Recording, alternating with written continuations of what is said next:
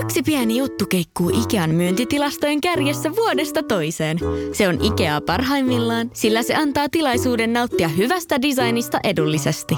Pyörykkä! Tervetuloa viettämään pyörykkäperjantaita. Silloin Ikea-familijäsenet saavat kaikki kahdeksan pyörykän annokset puoleen hintaan. Ikea, kotona käy kaikki. Pyörykkäperjantai! Tervetuloa kuuntelemaan Kaukosen podcastia. Me on Veli Kaukonen ja Oksasen Nikon kanssa tämäkin viikko täällä vedetään. Joo, terve vain. Ja, ja tota, lauantai alkuiltaa tai päivää, nyt me, mennään tässä kun tätä podcastia äänitellään, eli yhtään niin kuin lauantai-illan peliä esimerkiksi ei ole vielä alkanut eikä olla moneen tuntiin, niin, niin ne, ne jutut puuttuu tästä podcastista. Eli älkää syyttäkö meitä, että meiltä puuttuu jotain tietoa Taylor Hallista, että on tänään kaupattu, koska emme voi sille yhtään mitään, koska tämä tulee maanantaina ulos. Joo, tämän itse, mä sanon tuohon sen verran, että jos Taylor Hall nyt kaupataan, sanotaan ennen sunnuntaita, vaikka kello 15, niin se voi hyvinkin olla, että mä heitän sitten kuitenkin tähän jonkun semmoisen niin pienen itse puhutun pätkän Taylor Hallista, mutta tälleen niin kuin keskenään me ei pystytä niin kuin sitä juttelemaan välttämättä läpi, kerta sitä ei ole tällä hetkellä tapahtunut sitä kyseistä kauppaa. Kyllä näin, näin juuri. Mutta Taylor Hallin lisäksi niin ihanaa valmentajien potkuviikot jatkuu nhl ja sitten on paljon muutakin tapahtumaa tietenkin ollut tuossa, mitä käydään vähän läpi. Sitten suomalaisista vähän puhe, puhellaan ja sitten vielä Buffalo Sabres on niin ollut tällä viikolla se joukkue, mihin otetaan vähän isommin kiinni nyt. Mutta ennen kuin mennään näihin niin kuin ihan tuoreisiin tuoreisiin aiheisiin, niin mä palaan ihan nopeasti tuohon torstaina julkaistuun podcastiin, missä me puhuttiin edistyneistä tilastoista. Ja se ei, niin kuin siihen podcastiin tämä ei liity muuten kuin se, että mä sen jälkeen katsoin, se taisi olla tiistai- ja keskiviikon välisenä yönä, niin oli Vancouver Canucks ja Toronto Maple välinen ottelu. Ja mä jostain syystä itsekin katsoin sitä peliä sitten uusin silmin siinä sen tilastokeskustelun jälkeen ja kiinnitin semmoisen asian huomiota siinä pelissä heti ensimmäisessä erässä, että Ilja Mikajev-niminen hyökkääjä, niin se sai kaksi laukauspaikkaa hyökkäysalueelta. Ne oli semmoisia rystysuuppasuja, niin kuin että toinen oli sitä about B-pisteen kohdalta lauko kohti maalia, ei ollut vaarallinen laukaus, ja sitten sen jälkeen se sai ripari, minkä se laukoi myös kohti maalia. Ja sitten kolmas laukaus, mikä hänellä oli pelissä, niin sitten oli keskikääntötä lavottu veto, että se ei ollut mikään maalipaikka edes. Mutta tosiaan näistä Mikaavin laukauksista, mitä mun mielestä on niin kuin ensinnäkin, että kehtaako niitä sanoa laukauksiksi, niin ehkä joo, mutta että oikeat laukaukset saattaa vähän pahoittaa mielessä sitä, että ne oli niin semmoisia suuppasuja. Mutta niin nämä Mikaavin pari yritystä kohti maalia, niin toinen oli maalipaikka ja toinen oli vaarallinen maalipaikka. Ja mä en itse henkilökohtaisesti laskisi kumpaakaan tosiaan edes maalipaikaksi. Että ne oli vain tapahtumia, joita sattu kentällä, että ne missään nimessä on maalipaikkoja. Ja sitten vastaavasti niin Brock Bowser pääsi kolmannessa erässä pelkästään kaksi kertaa läpi ajoon. Ja sitten tota, sikäli kun mä tulkitsin laukaisukartteja oikein jne, niin kumpikaan näistä läpiajoista ei ollut vaarallinen maalipaikka Natural Statrikin mukaan. Niin tämä vaan just se, että kun luette edistyneitä tilastoja, niin älkää tehkö sitä yksittäisen pelin kohdalla, eikä välttämättä edes viiden pelin kohdalla. Kerta ne tilastot näyttää tai voi näyttää todella paljon häränpyllyä. Vaan ottakaa niinku semmoisia isompia pätkiä, joku 20 peliä jne. Ja lukekaa niinku enemmänkin joukkuekohtaisia tilastoja kuin yksittäisen pelaajan kerta. Kun ne menee, menee tuolleen tekstipohjaisesti, niin ne voi niinku näyttää tosiaan vähän mitä sattuu. Haluatko Niko tähän paasaukseen jotain lisätä vai? Ei, ei tähän tarvitse lisätä oikeastaan. Mitä sanon vain, että katsokaa niitä pelejä, jos haluat jotain tarkempaa otantaa näistä joukkueista. Tilastot ovat hyvä välin edelleen, mutta, mutta ei mikään totuuden takaa. Miten sitä nyt sanoisi? Ei, ei, ei, ei mikä, tai, tai millekään. Ei, ei, ja siis mä nyt sanon vielä sen verran, että siis toi keskustelu, mitä just esimerkiksi Twitterissä käydään, että on, että perustelet asian tilastoilla ja sitten se vastaväite on, että katso pelejä, niin se on hirveän hedelmätön keskustelu niin kuin lähtökohtaisesti, että tilastot, niin kuin, joo, hyvien joukkueiden ja hyvien pelejä tilastot näyttää hyviltä noin niin kuin lähtökohtaisesti, mutta että just kun sä yhdistät tilastot siihen, että mitä sä näet kentällä jenneen, niin siltä sä saat niin kuin sen parhaan lopputuloksen. Ja mä vielä sanon myös sen, että suurin osa noista edistyneiden tilastojen tekijöistä, mitä mä tiedän ja joiden podcasteja itse olen kuunnellut, niin ne myös katsoo pelejä paljon. Että ne ei kyllä pelkästään niitä Excelitä värkkää. Mutta mennäänkö tota ajankohtaisiin aiheisiin ja valmentajapotkuihin varmaan tästä heti alkuun sitten? Joo, anna pola. Joo, tota, tämä ikävämpi niinku ja yllättävämpi, niin Jim Montgomery sai lähtöpassit tuolta Dallasista ja, ja, ja tämä on silleen vähän niin kuin erikoinen tilanne, että Montgomeryllahan, jos mä nyt on ihan väärässä, niin kaksi vuotta oli vielä niin kuin tämän kauden jälkeen, niin oli tota sopimusta jäljellä. Ja, niin neljä, neljä vuoden pahvisilla taisi olla. Niin, niin, ja se oli joku kuusi miljoonaa tai jotain tämmöisen summan mä muistelen nähneeni, että niin kuin oli sitä palkkaa saamatta. Mutta tämä sopimus mun käsittääkseni meni purkuun. Eli mitä ikinä Jim Montgomerylla on tapahtunutkaan tuossa viime viikolla. Eli Jim Nilhan sanoi, että hän on sunnuntaina saanut puhelun tästä Montgomeryn aiheesta, ja mitä ikinä onkaan tapahtunut, niin se on tapahtunut pari päivää aikaisemmin. Ja se, mitä on ikinä tapahtunutkaan, on jotain semmoista, että ne on pystynyt purkaa sen sopimuksen hyvin nopealla aikataululla, ja niitä ei tarvitse niin todennäköisesti miettiä sitä, että onko niillä laillisesti niin riittävät perusteet siihen vai ei, kerta se on tehty noin nopeasti. Et jos nyt mietitään esimerkiksi sitä Bill Peters-tilannetta, mikä oli niin ihan selkeä rasistinen kielenkäyttö ja sitten oli pelaajia niin fyysisesti kuritettu ja näin, niin siinä meni monta päivää sen jälkeen ennen kuin se homma niin kuin tavallaan ratkesi. Ja se ratkesi siihen, että Bill Peters itse erosi. Niin tämä, mitä ikinä Jim Montgomery nyt onkaan tehnyt, niin tämä on jotain täysin eri kaliberin juttua. Ja tämä ei mene siihen NHLn joku neljän kohdan pykälään, että just niin kuin kohdellaan pelaajia kunnioittavasti jne, että se ei ole mitään niitä. Joo, siis Montgomery on sohlannut ilmeisesti siviilielämässä elämässään jotain, että se oli niin kuin tarpeeksi suuri syy tai näin kenki, kenkimisiin. Eli varsinainen syyhän oli, että seuraa arvojen vastainen toiminta oli siis niin, se syy, syy, minkä takia hän sai kenkää. Että...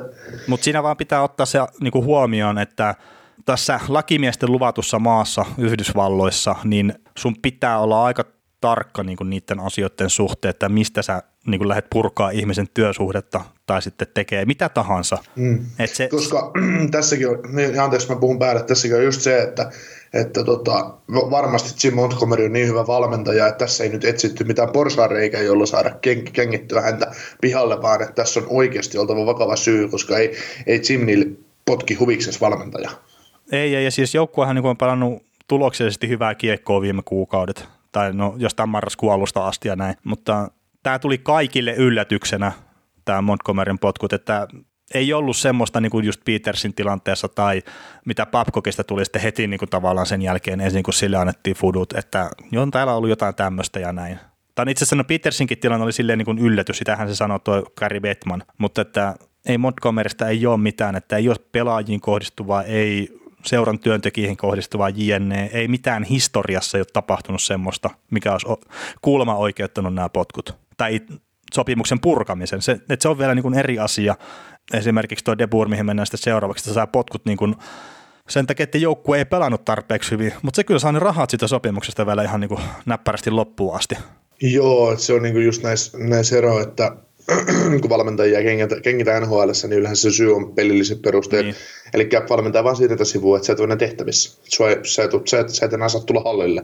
Niin sulle maksetaan siitä huolimatta sitä palkkaa, että et, et eihän se, ää, sä, sä oot vaan niinku out siitä joukkueesta, niin. että et sä oot tavallaan töissä edelleen. Ja si, siinähän on aina se, että että nytkin esimerkiksi Toronton tilanteessa Babcockin, niin, Babcockin tilanteessa, niin Torontolle täytyy soittaa ja kysyä, että saadaan me ottaa hänet haastella häntä päävalmentajaksi meille. Niin. Ja Toronto voi sanoa kaikille, että se on nyt meidän palkkalistoilla, että se ei lähde meiltä yhtään mihinkään. Niin, niin ja sitten sit sen jälkeen, jos sanotaan, että Toronto sanoo, että joo, joo, saatte keskustella, niin sitten ne, jos ne niin päätys tavallaan vaikka sopimuksen jonkun uuden seuran kanssa, niin sitten niiden pitäisi keskustella silleen, että jos se seura ei ole halukas ottaa sitä Babcockin koko sopimusta, niin sitten niiden pitää niin vähän sumplia, että no minkä verran ne niin ottaa sitä kontolleen. Mm. Mutta tämä niin kuin, mä tiedän, että Antti Mäkin on esimerkiksi twiitannut sen, että tämä niin kuin alkoholikäyttöön liittyvä juttu olisi kyseessä, mutta ja siis voi ollakin, en mä niin sitä sano, mutta just pelkästään se, että se lotraa alkoholin kanssa, niin se ei varmasti ole se juttu. Et pelkkä alkoholin juominen tai semmoinen, mikä toi Elliot Friedman sanoi, että, että Montgomery oli semmoinen maine, että hän tykkää pitää elämässään hauskaa, niin mä en jaksa uskoa, että semmoiset jutut itsessään riittää siihen, että purkaa sen sopimuksen. Kerrot, siinä on mahdollinen oikeustaistelu vielä edessä. Mm, ne on painanut siis Tyler Siginin kanssa tota, strippiklubeilla vittu pelien jälkeen aina ja, ja tota, noin, painanut, pitänyt oikeasti kirjaimellisesti hauskaa ja viety vähän nuorta suomalaista poikaa juman kautta suljettuihin paikkoihin Amer- Amerikassa, niin, niin tota, sit Simnillä on kyllästynyt tähän, että nyt, nyt loppuu tämä pelleily, että meidän pelaajat kärsii liikaa tästä, että meillä on, her- meillä on herkkiä nuoria suomalaisia täällä, ei niitä voi tuonne viedä. Kyllä sekin jo kestää näitä, mutta nämä ei kestää. Nyt, nyt täytyy, nyt täytyy sun lähteä litoon. Vähän, vähän rajoittaa tätä. niin. Ja sitten aina firman piikkiin joman kanssa. Mutta mut se, että niinku tosiaan Jim Montgomery itse oli mä en muista sitä toimittajaa, joka oli hänen kanssaan keskustellut, mutta hän oli sanonut, että hän ei nyt tällä hetkellä voi puhua asiasta tai hän halua puhua asiasta, mutta joku päivä on se hetki, kun hän puhuu näistä syistä. Ja sitten niin kuin Montgomerylla, jos en ihan väärin muista podcasteja, mitä on kuunnellut, niin hänellä on neljä lasta esimerkiksi, niin just se semmoinen tavallaan julkisen loan heittäminen, että on oikeasti niin sataprosenttisen varma asiasta, niin sekin on vähän epäilyttävää. Ja sitä ei aika tuolla Pohjois-Amerikassa, mä en ole nähnyt kenenkään niin kuin toimittajan tavallaan kertovan, että mikä se syy on. Kerta sitä ei varmaan oikeasti tiedetä laajalti. Että mm. joo, spekulointia ja arvailuja on, ja ne voi niin kuin todennäköisesti olla ne oikeat syytkin, mitä niin kuin muutamat ihmiset tietää, mutta semmoista niin kuin vahvistettua tietoa ei ole kyllä tullut mistään mun silmiin ainakaan tai korviin. Joo. Joo, ja sitten taas että haluan toistaa sitä, että syyn on oltava oikeasti joku vakava, koska jos se olisi semmoinen mikä vaan voitaisiin painaa villasella tai lakasta maton alle, niin se lakastaisi. Niin kyllä, kyllä. Toki siitäkin on nyt ollut keskustelua vähän, että, että okei, tässähän on niin kuin ilmapiiri vähän muuttumassa nhl näiden tiettyjen tapauksien johdosta ja ihan hyvää niin, mutta että olisiko tämä Montgomeryn tapaus sitten esimerkiksi sanotaan viime vuonna niin johtanut mahdollisesti potkuihin? Ja siitä sitten niin kuin nämä ei ole nämä kaikki asiantuntijapiirit ollut ihan niin kuin yksimielisiä, että, että olisiko se sitten ollut niin, että, että olisi saanut jatkaa hommassa, mutta, mutta siis Dallasin kannalta ikävä tilanne kertaa, siis se tuli niin kuin pelaajistoa myöden kaikille täytenä, täytenä yllätyksenä toi homma ja, ja, ja joukkue tosiaan silleen niin kuin oli suhkot hyvässä iskussa ja no voittivat ensimmäisen pelin sitten tuon Montgomery lähdön jälkeen, mutta nyt sitten tuo viime, viime yönä ollut peli, niin senhän nyt sitten hävisi. Kyllä, ja sitten tästä uudesta päävalmentajasta, eli Rick Bonesista tuli hyvä, hyvä nosto, että kun aikoo pitää opt, niin kuin optional morning skater, eli vapaaehtoisia aamujäitä, ja hän kommentoi sitä, että aamujäät on yliarvostettuja. Siis NHL on siirtymässä pois aamujäiden käyttämisestä, ja se voi olla ihan, ihan hyvä niin, mutta että se just, että ne niin valme- tai niin kuin pelaajat saa itse päättää, että meneekö sinne jäille vai ei, niin mun mielestä se on ihan hyvä systeemi. Ja esimerkiksi taas tuodaan John Tortorella tähän mukaan, niin hänkin käyttää tätä. Pelaajat saa itse käydä jäälle, jos haluaa. Joo, onko edes kaikilla joukkueilla aamujäitä varsinaisesti? Että, että no, niin, on ne en, vaan, en tiedä, onko sa- pakollisia. Ne, niin, niin se saattaa olla vapaaehtoisia aamujäitä kaikilla, mutta silti joukkue käy siellä. Niin, niin nimenomaan. Ja siis jotkut pelaajat tykkää siitä, että ne haluaa käydä, just ottaa vähän tuntumaa ja saahan sen päivän tavallaan käyntiin silleen, että kun pitää mennä sinne hallille, ei voi nukkua puolille päiviä näin. Että. Mm. Siis joo, itsellä oli aina silloin, silloin vielä kun pelasi, aina kun oli mahdollisuus aamujäihin, aina tuli käytetty aamujäät hyödyksi, että aina sinne mentiin, koska, tai eten, etenkin niin pelipäivän aamuja, koska maalivahtina se on aina tärkeää, että saa vähän vetoja ja muuta tämmöistä, että saa niin kuin, ja saa paikat kerran käyntiin jo päivällä, että aamu, aamusta, että ne olisi tehty olla mukavampi pistää, pistää kintut liikkeelle, kun, kun tota, ne on aamulla jo kerran vedytelty auki kunnolla. Että. Ja sitten kun ei, ei taas mikään, mikään ilman varusteita tehty asia ei vastaa sitä, mitä sä teet varusteet, varusteiden kanssa. Että se on, ne on niitä oikeita liikkeitä, mitä tehdään, ja niitä sä et pysty niin kuin jäänyt ulkopuolella tavallaan tekemään. No itse, itse olisin varmaan täysin päinvastainen tapaus kerta. Mä en tykkää urheilla aamupäivästä. Mä oon joskus esimerkiksi aikana mä yritin käydä aamulla salilla ja se oli, niin kuin, se oli yhtä tuskaa. Niin mä että ehkä mä käyn mieluummin iltapäivällä. Se on kuule paras aika päivästä olla salilla aamu. Joo, no mä en tykkää sitä, mutta siis ihmiset on erilaisia. Mutta hei, tota, jätetään... Se Joo, just sitä, että jätetään Montgomery rauhaa ja mua ei haittaa, jos se syy ei tule ikinä ilmi. Mä sanon nyt näin kertaa, mä puhuin sitä silloin viimeksi ja mua ei haittaa henkkohtaisesti se, mutta me varmasti saadaan se jossain kohtaa kuulla. Mutta joo, Pete de Boer sai potkut myös. Ja, ja tämä oli mun mielestä omalla tavallaan niin kuin hauska, että seura selvensi, että kyseessä on urheilulliset tekijät. Mutta siis se kertoo, niinku, että missä tilanteessa me ollaan oltu viimeiset pari viikkoa. Aika her- herkellä on nyt. Ah, niin, ja, ja mun täytyy sanoa, siis mulla oli ajatuksena, että mä olisin aloittanut tämän podcastin silleen, että mä olisin soittanut tukion luistimet pätkän. Tiedätkö Niko, mistä puhutaan? Kyllä, kyllä tiedän. Joo, niin ei, mutta se vaan niinku, sehän niinku oma, se on hemmetin hauska, hauska pätkä. Ja silloin niinku just silloin, mitä se on joku 15 vuotta vanha homma, niin silloin on naurettu. Mutta se pointti, miksi mä olisin niinku soittanut sen, niin oli se, että että olisiko tämä niinku enää nykypäivän niinku ok? Valmentaja istuu puuhen ympärillä, sakeli pukkuu kapissa ja riahuu siellä, kun pelaajalla ei ole luistimia. Niin, tuu itse kertoa telkkari. Tämä onkin paras selitys. Mulla on varaluistot, jolla mä en voi pelata. ai ai ai. No joo, mutta Debur sai potkut tosiaan ja ei siis, sun täytyy soittaa toi siinä vaiheessa, kun me ollaan Buffalo saatu paketti.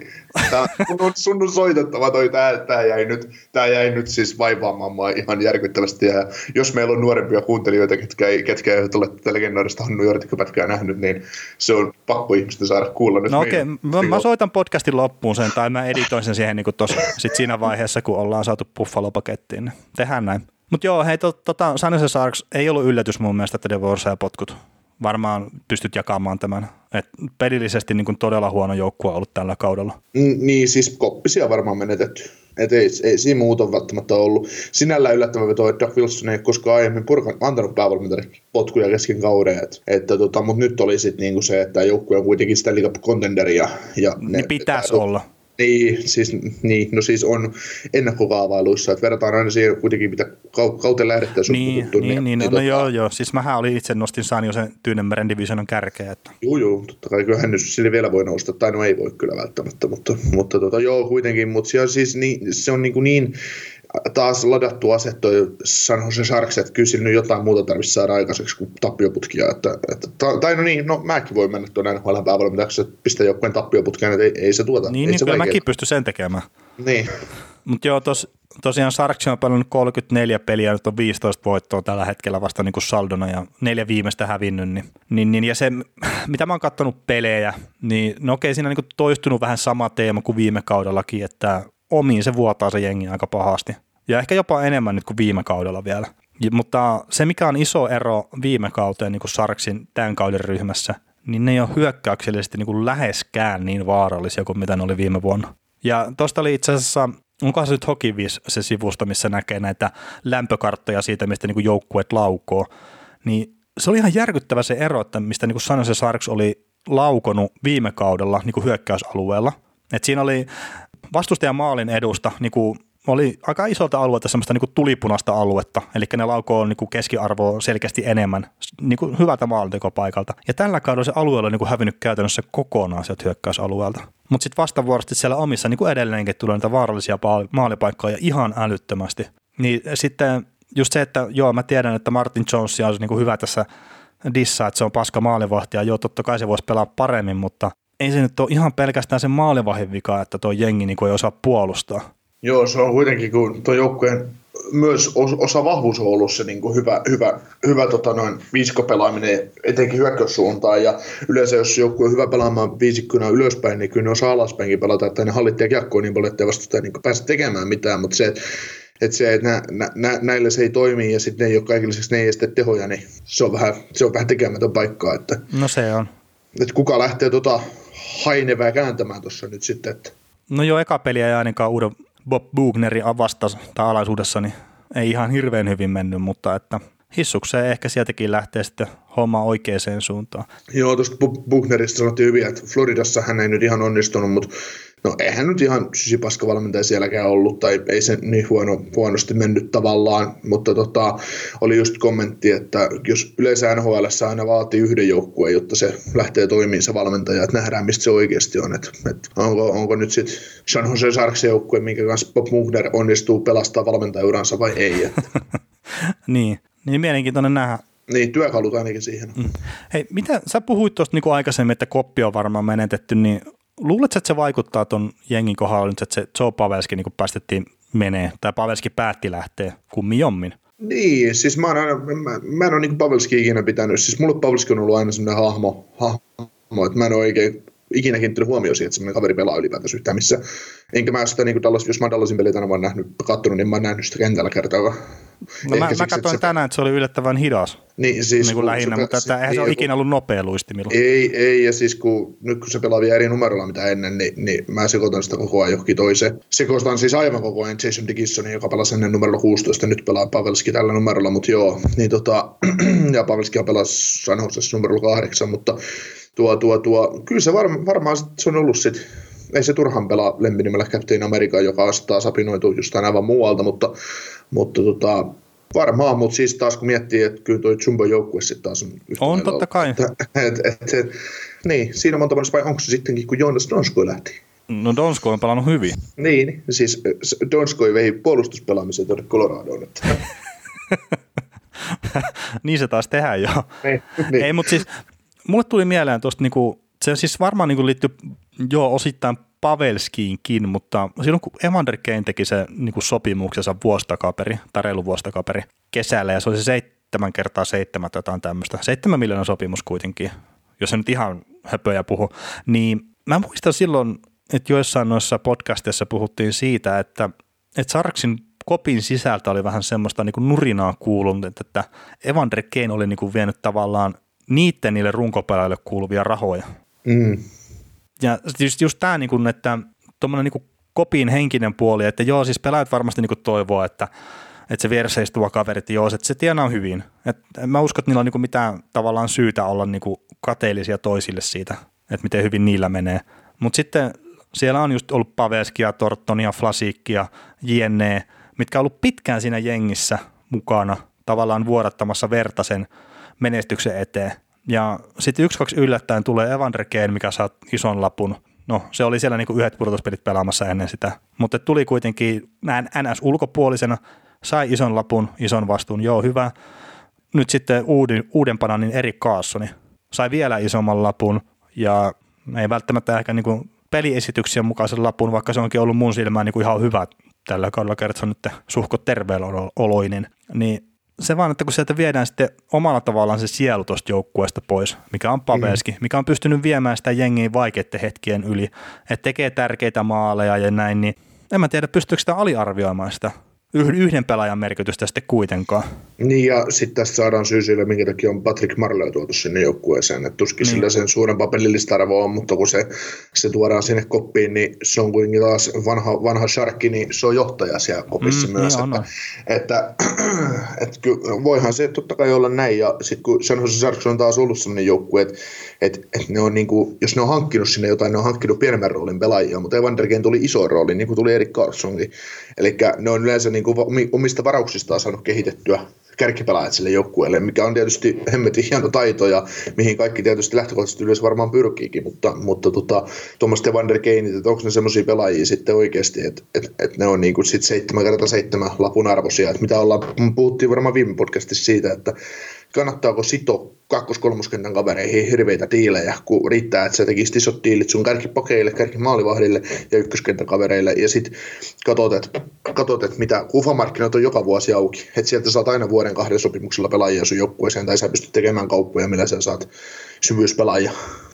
Tässä on NHL aika monta joukkuetta nyt jo, ketkä tätä yhden kentän voimin sieltä tavallaan. Joo, yhden, se on hui, yhden, yhden huippukentän voimin. Niin. Että, ja kuitenkaan Evander Kane ei mun käsittääkseni ole se ykköslaita hyökkäytösjoukkueessa. No siis on se pelannut tuloksellisesti ihan hyvin, mutta niin. en mä sitten taas tiedä, että halusinko mä itse henkilökohtaisesti, että Evander Kane olisi se hyökkääjä, jonka tasaiseen suorittamiseen mun pitäisi luottaa siinä kohtaa, kun pudotuspelit alkaa. Niitä vara, va, pelaaja, jonka varaan täytyisi laskea koko joukkueen, niin. joukkueen menestys, niin ei, ei välttämättä. Mutta toki Van de on myös rahoittunut ihmisenä julkisesti. On, on. Et, et se on varmaan, varmaan Doug Wilson tehnyt sillekin selväksi, että tota, näitä Buffalo, Buffalo-aikaisia pelleilyjä sä et sitten täällä tee, että sit sä lennät hiuksista helvettiin siinä vaiheessa, jos sä niin, niin, ja siis ikää on tullut lisää, hänelläkin muistaakseni lapsi syntyi tuossa ja näin, niin totta kai ne niin kuin ihmiset muuttuu ajan kanssa. Nä, näin se, on se fakta. Mutta siis tuohon Paveskin niin kuin vielä se, kun jos hyppää hetkeksi niin kuin viime kevään pudotuspeleihin, niin se ikävä loukkaantuminen, mikä tapahtui Vegasia vastaan ja se boosti, minkä se jengi sai siitä, kun ne sitten käänsi sen pelin ylioimalla ja sitten Pavelski palaa vielä pudotuspeleihin uudestaan sitten siinä myöhemmässä vaiheessa ja tämmöiset, niin jotenkin se vaan niin itselle tulee semmoinen fiilis, että se, se yhden pelaajan lähtö, mikä on ollut varmasti henkisellä tasolla niin kuin todella tärkeä monelle ihmiselle siinä organisaatiossa, ei pelkästään pelaajille, että se niin kuin näyttelisi paljon isompaa roolia kuin mitä se sitten niin kuin loppupeleissä olisi ehkä siellä kentän puolella. Joo. Nythän me saadaan tästä päästään, jos San Jose jatkaa, jatkaa surkeasti pelaamista uudessa valmennuksessa, niin me saadaan se tilanne tässä eteen, että Jumbo siirtyy Bostoniin pelaamaan viimeiseksi kevääksi. Että, että tota... Ei ole muuten varmasti siirtymässä. Ei, mutta siis hän niin. ymmärtääkseni viihtyy siellä Saaniosen suunnalla. Ja... Niin, niin, totta kai, mutta viimeistä kertaa tavoittelemaan kannua entiseen joukkueeseen, se mikä siinä. Joo. Että kyllähän se aina voi sitten tehdä sopimuksen kesällä takaisin, mutta, mutta, tota, mutta tästä päästään siihen, mitä odotettiin, odotettiin jo viime kaudella. Että. Niin, Mut niin joo, että, että kupin nostelua. Niin, mutta tota, noin, vielä muuten tuohon Pete Bueriin, niin hän kuitenkin piti, piti aika hyvän, hyvän ajanjakso Sarksissa, että kuitenkin 198 voittoa ja 129 tappio varsinaisella peli, peliajalla ja 34 jatkoilla, niin se on ihan hyvä. Se on ihan hyvä saldo, että, että on, tässä on ennen kaikkea se, että tämä kausi kun meni nyt vaan päin helvettiä, niin alkoi mennä ja koppi oli tavallaan menetetty ja ei enää toiminut, niin, niin, niin, niin potkittiin valmentaja mäkeen, että monessa tapauksessa näkee paljon huonommilla statseilla kengittyjä valmentajia. Että, että toi kertoo siitä, mitä Doug Wilsonkin sanoi, että De Boer teki hienon työn tälle joukkueelle ja johdattiin Stanley finaaleihin ja näin. Ja oltiin, oltiin hyvä jengi ja se katsoi tilastoja, niin se pitää ihan paikkaansa, mutta mut sitten vaan, että todettiin, että mitta on tullut täyteen ja näin, että hyvä, hyvä, pistää, hyvä pistää kiertoon ja, ja tota, sitten taas tästä päästään siihen, että mitä ollaan puhuttu aikaisemminkin, että onko se neljä 5 vuotta sitten joukkueen päävalmentaja, niin onko se sitten se oikea aika, että, että se, sitä kauempaa ei yleensä kannata valmentajaa pitää. No, no sekin voi olla ja siis niin kuin mainitsitkin aikaisemmin, että Wilsoni ei ole antanut kesken kauden potkuja valmentajalleen, päävalmentajalleen ennen tätä, niin siis San se Sarksillahan iso paine tehdä tulosta tällä kaudella. Ihan vaan just sen takia, että se ykköskerroksen varausvuoro, mikä heillä on tälle kesälle, niin se on siellä ottavan suunnalla. Että se meni siinä Eric Carlson diilissä. Niin ne ei voi jäädä sinne lotterijoukkueeksi nyt. Eikö? no ei, niiden pitäisi. Siis, mä luulen, että jos niillä olisi ollut eri tilanne just sen varausvuoron kanssa, niin Pete de Boer olisi jatkaa tosi jengissä. Mm. Mutta nyt ne halusi ottaa tavallaan vielä sen yhden niinku restartin tuohon kauteen ja katsoa, niinku, että saako ne tuon homman pelastettua. Joo, siis tota, joo, sanohan sekin on niitä joukkueita, että tällä hetkellä ulkona pudotuspeleistä, mutta niitä, niitä potentiaalisia jengejä, ketkä saa, kun pääsee pyörä pyöriin, niin voi olla sitten keväällä se joukkue, mikä tekee sen luissit niin sanotusti. Että on yllättävän vaarallinen siihen nähdä, vaikka pelaisikin olkoon ihan päin helvetti. Mm, niin ja siis sille kun katsoo, että niillä on 32 pistettä ja Arizonalla on niin Tyynemeren divisioonan johdossa on 42 pistettä, niin ei se, on äkkiä, se on äkkiä. Niin siis ei, ei se kuin viisi voittoa, mutta et, joo, totta kai se on niin kuin ihan hemmetin paljon sitten loppupeleissä. Mutta mä edelleenkin sanon, että tuo Edmontoni tuo tuota peräällä vastaan kohta niin kuin monelle Tyynemeren divisioonan jengille ja näin, että Sarksilla on vielä mahdollisuutensa. Kyllä, ja sitten kaikki on yllättyneitä, kun Edmontoni häviää yhtäkkiä pelejä. Niin. Ja itse asiassa, no, mä nyt sanon Edmontonista vielä sen, että näin keskustelupalstalla semmoisen tilaston, että Edmontonilla olisi niin viime kaudella ollut näihin samoihin aikoihin samat pistemäärät kuin nyt, että että et se, se ei ole niinku muuttunut oikeastaan mihinkään se Edmontonin tavallaan pisteiden kerääminen viime kauteen verrattuna, että nyt vaan niinku muut Tyynemeren divisionin jengit on kerännyt vähemmän pisteitä. Mm, ollut heikompia. Kyllä. Mutta hei tota, vähän just Paveskin kautta päävammoista sivuttiin ja sitten Tortonin kautta Bostoniin, niin hypätään Tim Thomasin ihan vähäksi aikaa. Sillä Thomas oli nyt ensimmäistä kertaa niin kuin mun muistaakseni jopa niin kuin lopettamisen jälkeen julkisuudessa. Ja siitähän niin kuin on ollut puhettakin, että minnekä Tim Thomas on hävinnyt. Että se oli jossain niin kuin mökillään tyyliin metsässä. Että se oli pari vuotta niin kuin siellä. Ja se antoi nyt semmoisen haastattelun tosiaan, että hänellä on niin kuin ollut to, tosi vaikeita lopettamisen jälkeen, että kun hänellä on ollut niin pahoja niin kuin aivovammojen jälkioireita. Että se on ollut tosi masentunut ja se on pystynyt niin kuin kasaa ajatuksia, että ihan siis tämmöinen just perus, että mitä mä syön tänään, päätöksen tekeminen, niin se ei ole semmoista pystynyt tekemään tässä niin kuin pari vuotta oikein kunnolla. Niin, niin aika karun kuulosta settiä kyllä Tomasilla. On joo, ja, ja tota, just kertoo siitä, että, että maalivahdikki on vain ihmisiä, että, että, tota, että kuinka paljon niihin tartutaan kiinni, että kun maalivahdit saa osumaan päähän kiekoista ja muusta. Että, että niin, tota... niin, niin, ja siis Tomashan pelasi vielä sillä tyylillä, että saattoi ihan muutaman kerran tulla hyökkäjäkin syli. Mm, Joo, ja hän, ei, hän, hän saattoi hieman jopa itse edesauttaa sitä asiaa, että sieltä tuli hyökkäjä Niin, niin kyllä. Et, tota, siinä oli kyllä ihan legendaarinen maalivahti, että, että, tota, et käsittämätöntä kuin hän pystyy olemaan niin älyttömän hyvä. on siis todellakin niin kuin voi sanoa, että älyttömän hyvä maalivahti, mutta että just toi niin kuin raadollinen puoli, että jos ei pysty elämään niin kuin oikein kunnon elämää sen takia, kun just pää on vähän niin kuin sekaisin niistä iskuista, mitä nyt on ikinä tullutkaan päähän, että onko se ollut sitten just kiekko vai onko se ollut joku törmäystilanne jne, niin nämä on ehkä niitä semmoisia juttuja, minkä takia mä oon itse niin kuin hirveän kriittinen just esimerkiksi niin kuin enemmän kenttäpelaajia, kun mennään, niin jos joku lau, laukaus kun taklaus kohdistuu päähän, ja just se, että sillä ei ole niin kuin mun mielestä mitään merkitystä, että onko se pääasiallinen kontakti, että osuuko se just vaikka niin kuin rintaan vai ei. Et, mutta että jos se niin kuin napsahtaa päähän myös samalla, niin kyllä mun mielestä niin kuin joka kerta voi antaa sitä rankkua. Että kyllä ne niin kuin seuraukset tavallaan painaa mun vaakakupissa myös siinä kohtaa. Mm. Mutta hei, tota, taklauspelistä nyt eh, niin kuin paljon on puhuttu jo somessa tällä viikolla ja mä en niin kuin sen isommin mene siihen, mutta mä mietin tuossa eilen semmoista ja mä menisin pistää niin kuin Twitterin äänestyksenkin pystyyn, mutta mä tie, olisin tiennyt, mikä siinä tulee olemaan se vastaanotto, jos siihen kukaan niin kuin isompi nimi tarttuu. Mutta mä mietin niin kuin semmoisen äänestyksen vastaan vasta kuin pystyyn laittamista, että pitäisikö jääkiekossa kieltää vasta palloon taklaaminen. Eli kun pelaaja luistelee just vaikka sieltä maalin takaa kohti hyökkäysaluetta, niin sinä ei sitten saisi taklata suoraan vastapalloon sitä, niin kuin törmätä siihen. Minkä taklauksen se, tai minkä jäähyn se sitten on tästä? No siis se just, että onko se estäminen vai mikä, mutta siis joo, mä ymmärrän niin kiekollinen pelaaja-aspektin, joo. Ja siis mun pointti ei ole se, että pitäisi taklaus pelaaminen saada pois, vaan se on se mun pointti, että tuommoisessa törmäyksessä, siis tämä on nyt mun käsitys, joku paremmin fysiikkaa niin kuin tunteva voi sen mulle selventää, jos näin ei ole, mutta jos sulla niin kuin vaikka tulee se Miro Heiskanen 30 kilometriä tunnissa, luistelee sen kiekon kanssa, ja sitten sieltä tulee hyökkääjä, joka luistelee myös 30 kilometriä tunnissa, ja nämä kaksi voimaa törmää toisiinsa, niin se törmäysvoima on paljon isompi siinä kohtaa, kun se että se sama Miro Heiskanen on vaikka siellä maalin takana hakee kiekkoa ja sitä taklataan laitaa kohti silleen niin kuin sillä samalla luisteluvauhdilla. Ja sitten kun se laita kuitenkin imee vielä niin kuin jonkun verran siitä törmäysvoimasta, kun ne joustaa jne. niin, niin se, se pointti niin kuin ei ole välttämättä se, että asuuko se päähän se taklaus vai ei, vaan se, että kun se törmäysvoima on isompi semmoisessa vastapallon tulevassa taklauksessa, niin ihan vain pelaajien oman turvallisuuden vuoksi, olisiko se niin kuin hyvä kieltää. Tiedätkö mitä tuossa vaiheessa tapahtuisi? No sieltä, tultaisi, sieltä tultaisi, tulisi tämmöinen SM Liiga-efekti, ja sieltä tultaisi pääalhaalla, pääalhaalla ihan saatana sokkona alkaisi pelaajat, pelaajat tulemaan joka paikkaan, koska he tietää, että heitä ei taklata ja sitten yhtäkkiä osuu no, mutta ja tulee, tulee sivusta. Niin, hä? Mutta jos se tulee sivusta.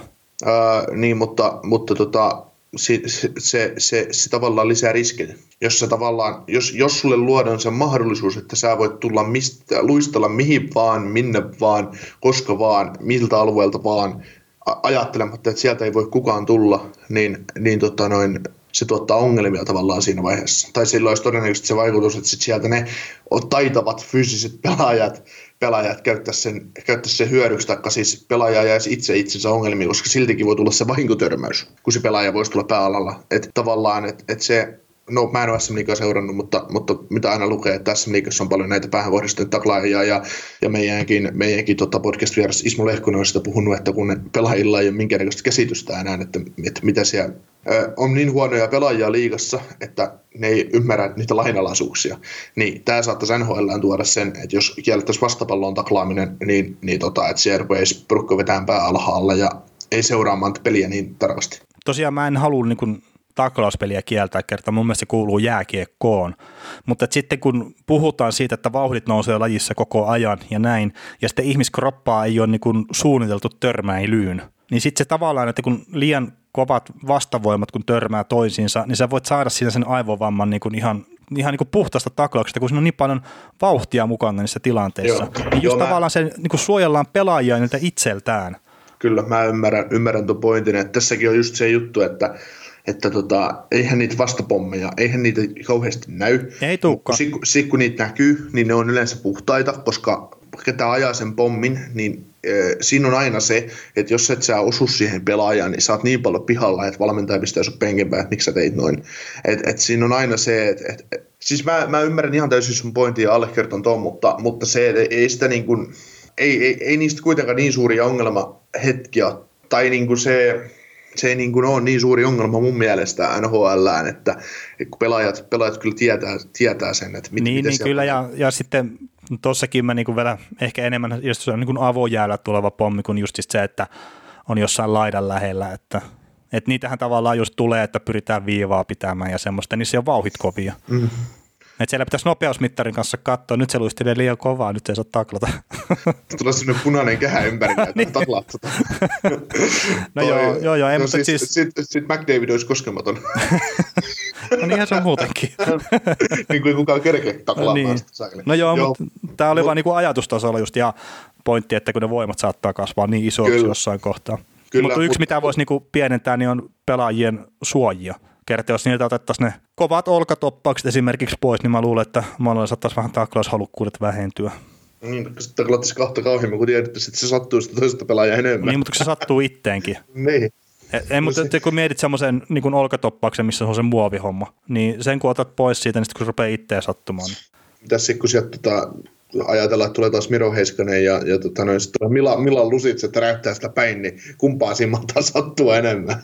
No niin, Mutta joo, ei se, ei se ihan, ihan, tota, ihan, ihan hyvä, hyvä keskustelua ja ajatusta, mutta mut mä, mä, luulen, että sillä voisi olla käänteinen vaikutus. No joo, se voi olla, ja sitten tosiaan niitä niinku isoja avojään pommejakin, niin sä näet kolme kertaa kaudessa. Niin ja, niin ja tota noin, sen jälkeen kun Niklas Kruunvalle ei ollut enää mi- millään tavalla NHL-puolustaja Veronen, niin ei paljon Kruunvalle taklauksiakaan ollut. Et, et ne on kuitenkin ollut yhä, yhtä, yhtä, yhtä NHLn hienoimpia taklauksia, kun tulee, Niklas Kruunval tulee ja pysäyttää, pysäyttää omalle siniselle pelaajat, sä et muuten enää tuu, sä et muuten enää tuu tästä eteenpäin. Mutta sekin on mielenkiintoinen niin Kruunvalin kohdalla, että meneekö me jossain niin kuin, vähän samanlaiseen tilanteeseen kuin oli Scott Stevensin kanssa. Että siis sanotaan näin, että 15 vuotta sitten, jos olisit näyttänyt Stevensin vaikka kymmenen hienota taklausta videon, niin jengi olisi taputtanut seisaltaa. Tänä No päivänä, kun sä näytät sen saman videon, niin ehkä kaksi ihmistä silleen viittisi niin taputtaa ja muut on silleen, että aika Toinen- myöhässä tulee nämä tilanteet. Toinen niistä olisi minä. niin, ja, niin ja kaikista annettaisiin kakkua nykypäivänä. Niin, ei, mutta se vaan se muuttuu niin kuin se homma. Ja siis mun mielestä se muuttuu parempaan suuntaan. On, on, on, on, on se kyllä jo. Ja se, se on muuten tähän taklaustilanteeseen, niin mu, tämä, tämä video tästä Paul Karian ihmeellisestä paluusta, niin, niin tota, se on niinku siis, ei mitään Paul Kari oli hieno pelaaja, ja tämä, siis tarina on vakava ihan oikeasti, mutta se Stevensi, kun ajaa Karian ihan pystyyn, käytännössä tappaa sinne jäälle, niin sitten kun Karia rajataan raj- rajataan jäältä pois ja sitten kun se tulee takaisin jäälle, niin se Stevensin ilme siellä penkillä. Niin se on hyvin miten- leikattu kyllä se video. niin, miten on mahdollista? Joo. Ja siis Stevens on itse tänäkin päivänä sitä mieltä, että se taklaus oli puhdas. Aha. No niin siis se on niinku, että no selvä. No olkoot. Joo. No mutta hei, tota, Tim Thomas, niinku, ikävä juttu siis sille ja toivottavasti hän on saanut elämänsä järjestykseen, hän on niinku sanonut sitä, että että just esimerkiksi joka aamu, kun hän herää, niin sen pitää niinku jonkun aikaa selvitellä tavallaan ajatuksiaan ja tehdä sitten niinku listaa jutuista, että mitä hän niinku haluaa tänä päivänä saada aikaan. Ja että se on niinku päässyt siihen tilanteeseen hommassa. Mutta just niinku pari vuotta sitten hänen piti vaan niinku olla jossain metsässä tyyli, että hän ei niinku esimerkiksi isänsä kanssa jutellut ollenkaan. Jenne, että se ei pystynyt olemaan tekemisissä ihmisten kanssa ja se oli niinku vihainen jääkiekolle ja kaikkea tämmöistä, että se on ollut niinku pahassa paikassa. Ja se, että se ei ole tehnyt itselleen mitään, niin se on hemmetin hienoa kerta. En ihmettelisi, että olisi jo- jotain semmoisia ajatuksia käynyt päässä. Kyllä, ja tässä on taas se, että, että mä, ei ole tar- tarkkaa tietoa siitä, kuinka paljon Tim Thomas kerkesi tienaamaan oman uransa aikana, mutta tässä on se, että kyllä hänkin, kyllä hänkin kuitenkin rahaa kerkesi takoa vähän, niin rahaa ei korvaa taas asioita, että vaikka Ei, kuin ei. olisi fyrkkaa, että kyllä se terveys on vaan siinä, että mieluummin elelee nätisti vähän köyhempänä kuin huonosti pirun rikkaana. Niin kyllä. Mutta tota, tärätetäänkö eteenpäin noista taklauksista ja päävammoista ja Niin meillä on nyt 40 minuuttia noin about mennyt kahteen, kahteen potkuihin ja yhteen pelaajaan Niin, niin, ja sivuttu niin, niin, niin. vähän kaikkea muutakin. Ja niin, to, tosin kun mä leikkaan sut pois, niin tässä on niin mennyt 30 minuuttia vasta. Että, niin, niin, niin, se on se peri, peri, perinteinen. niin. Mutta joo, tota, otatko, no Taylor Hall me mainittiin tosiaan, että se ei pelannut Colorado Avalancea vastaan. Jos siitä nyt tulee jotain lisätietoa, niin katsotaan, että lisääkö mä jonkun jutun tähän niin kuin jälkikäteen vai ei, mutta että nyt just tällä hetkellä me ei tiedetä mistään mitään. Joo, sitten tota, noin keskisen divisionan hallitseva Stanley Cup-mestari Sellus Bluesista semmoinen pieni juttu, että se on hieman yllättävä pelaaja, parhaana pistemään, eli David Peron, jonka itse lasken kolmoskentän laitohyökkäjäksi, niin 33 peli 12 plus 18, ja tämä on siis lauantai iltapäivän tietoa. Ja tota, siellä on GM Doug Armstrong on tiennyt kertoa, että hän on, tota, noin, hänen laukauksensa on parantunut. Näin hän kertoo niin kuin tuossa Elliot Friedmanin ja Jeff Marekin 31 ajatusta tarinassa. Ja, ja tota, noin, siellä Armstrong jatkaa, että nykyään hän voi, hän voi tehdä maalle jopa vähän kauempaa ja, ja tota, hän on niin kuin muokannut fleksiä mailassa, eli pelaa nykyään vähän löysimmällä maalilla ja sitten kuulemma heillä on hyvä, hyvä, hyvä pelaavat todella hyvin yhteen Raino Railin kanssa ja, ja tota, Raino Riley taas sen verran, että kuka nyt hei hänen laidallaan hyvin voisi pelata. niin, tota, David Perlonasta muistui mieleen semmoinen ihan niinku hauska juttu, mikä on jossain podcastissa joskus aikanaan kuullut, ja sekin niinku liittyy mailoihin, että, että Peroni oli, niinku, tämä oli muistaakseni västä aikaa, kun se pelasi ekaa stinttiä plussissa, mikä muuten taitaa olla ainut jengi, mihin se on tehnyt sopimuksen ikinä, mutta kuitenkin on pelannut muutamassa jengissä kyllä senkin jälkeen. Mutta siis tosiaan se oli aikaisemmin tai niin kuin aikanaan joskus mennyt jonnekin urheilukauppaan semmoiseen, missä niin kuin pystynyt testailemaan mailoja, että on saanut laukoa maalia kohti. Ja en muista, että oliko siinä ollut ehkä joku simulaattori, että näkee miten kovasti lau- laukoa ja näin, mutta että oli mennyt testailemaan mailoja sinne kauppaan ja myyjä oli tullut sitten juttelemaan sen kanssa ja sekin oli kai tullut joku puulaakin jyrä. Ei ollut tunnistanut kuitenkaan Peronia sitten pelaajana. Ja sitten oli jossain vaiheessa siellä, kun se oli katsonut, kun Peroni siinä niin tykittelee, menee ihan napakoita rannareita, niin oli sanonut sitten, että sulla on ihan hyvä laukaus, että sä voisit varmaan pelaa ihan oikeastikin. Niin sille ihan hauskaa, että, että mä luulen, että kun tämmöinen NR-pelaajakin menee jonnekin ulkojällekin, menisi skrinnaalle ja vähän kokeilee tota rannariin, niin saattaisi kyllä muutamat päät kääntyä siinä, kun pistää menemään muutaman laukauksen. Että. Joo, siinähän on, tota, on hieno video, ei, ei liity David Peroni millään liittyy entiseen nhl Ryan Carteriin. Instagramissa pyörii sellainen video, kun hän pelaa, hän menee, hän menee tuohon Kaljaliigan pelaamaan ja siis ihan, ihan niin kuin undercover-hommiin ja sitten tehdään video ja sitten se ensi, surffailee se ensimmäisen vartin 20 minuuttia ja jossa pitää mailasta kunnollakin ja pelleilee siis tällainen. Ja niin, niin on. Sitten sit, sit, sit, sit se jossain vaiheessa rupeaa pelaa tosissaan siellä kiertää kaikkia, tekee mielettömiä maaleja ja kaikkea muuta kynäilee. Sitten siellä vaihtopenkillä kaksi jäi juttelee keskenään, missä tämä kaveri oli ensimmäistä puoli tuntia. Tuosta Peter Forsbergista ihan vastaava video tehty aikana.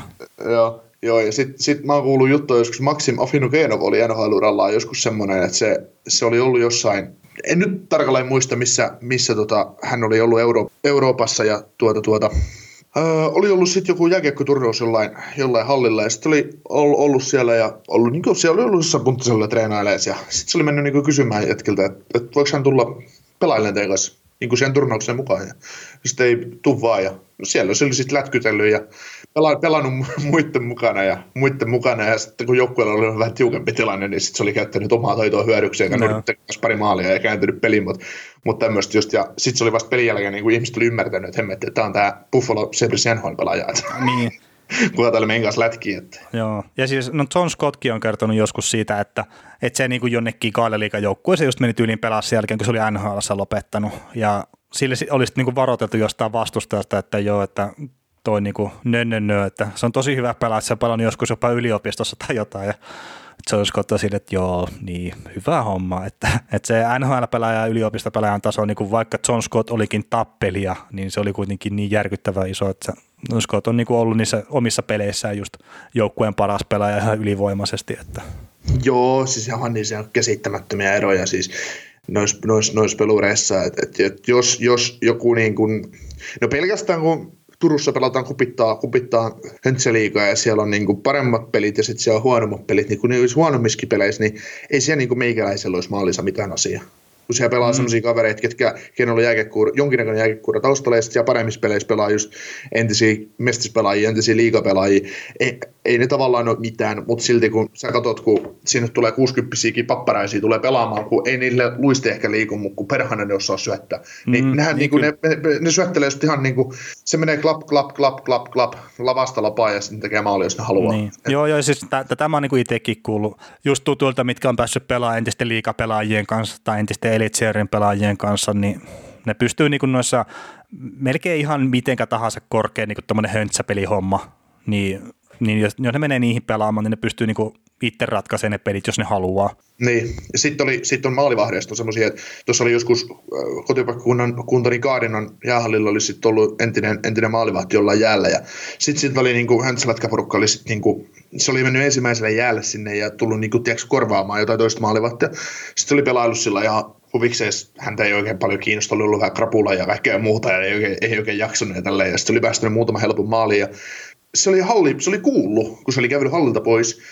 Muut oli puhunut siitä, että, että kuka tämmöinen maalivahti on, kun tulee tänne pelaamaan. Ja sitten se oli sellainen, että, että hetkonen. Sitten se oli tullut seuraavalle, seuraavaan jälleen ja ei päästänyt maalin maalia. Ja sitten hän kuuli vähän juttua, että tota, häntä oltiin kritisoitu viime kerralla, että, voi, että, että voi, voi, voisitteko nyt olla ihan rauhassa. Että tehdään, tehdäänkö semmoinen sopimus, että, että jatkossa, jos te, jos te ette lopeta tuota kritisointia, niin en mä päästä loppukautena peleissä. Että, että se on niin kuin, ne, ketkä on pelannut joskus ja ne menee höntsäämään, niin ei niitä kiinnosta. Niille on ihan sama, että tietää kuin hyviä ne on, ei niiden tarvitse tehdä numeroa siitä. Niin, totta kai. Niin, ja sitten jos niille kettuillaan siitä asiasta, ne tekee siitä numeron. Ja ne toteaa, että et, et sä et tee mulle maalia. Sä saat tulla sata kertaa ampua mulle pilkun, niin sä et tee mulle maalia yksinkertaisesti. Siis se maalivahti syö sun he, pelaajan elävältä, sen kaveri, joka ei jossain välttämättä edes luistella kunnolla. Mm. Mutta joo, hei, Hyvä, päästiin höntsäkiekkoon tästä David Peronista. No joo, taas saatiin varttia, että sä voit leikata, leikata mut tästä taas pois. Että. joo. No, mutta mut, tota, joo, Jack Eichel. Jack Eichel, 20 maalin kerho on kolmantena pelaajana tällä kaudella. Ja Ovechkin ja Pasternak oli niinku siinä kohtaa siellä ja sen jälkeen sitten näille pelaajille on seuraa tehnyt myös Nathan McKinnon, Conor McDavid, Leon Draisaitl. Että 32 peliä kesti Aikilla tuohon 20 maaliin, että 50 maalia saattaisi olla haarukassa. Kuinka monta maalia Nikita Kucherov teki viime kaudella 32 ensimmäisen matsin? Onko sulla yl- tiedossa tämä tilasto? Ei, ei ole tiedossa, mutta mä, mun mielestä Kutserov teki aika paljon maaleja ja Rantanenkin itse asiassa teki 30 peliä aika paljon maaleja viime kaudella. Joo.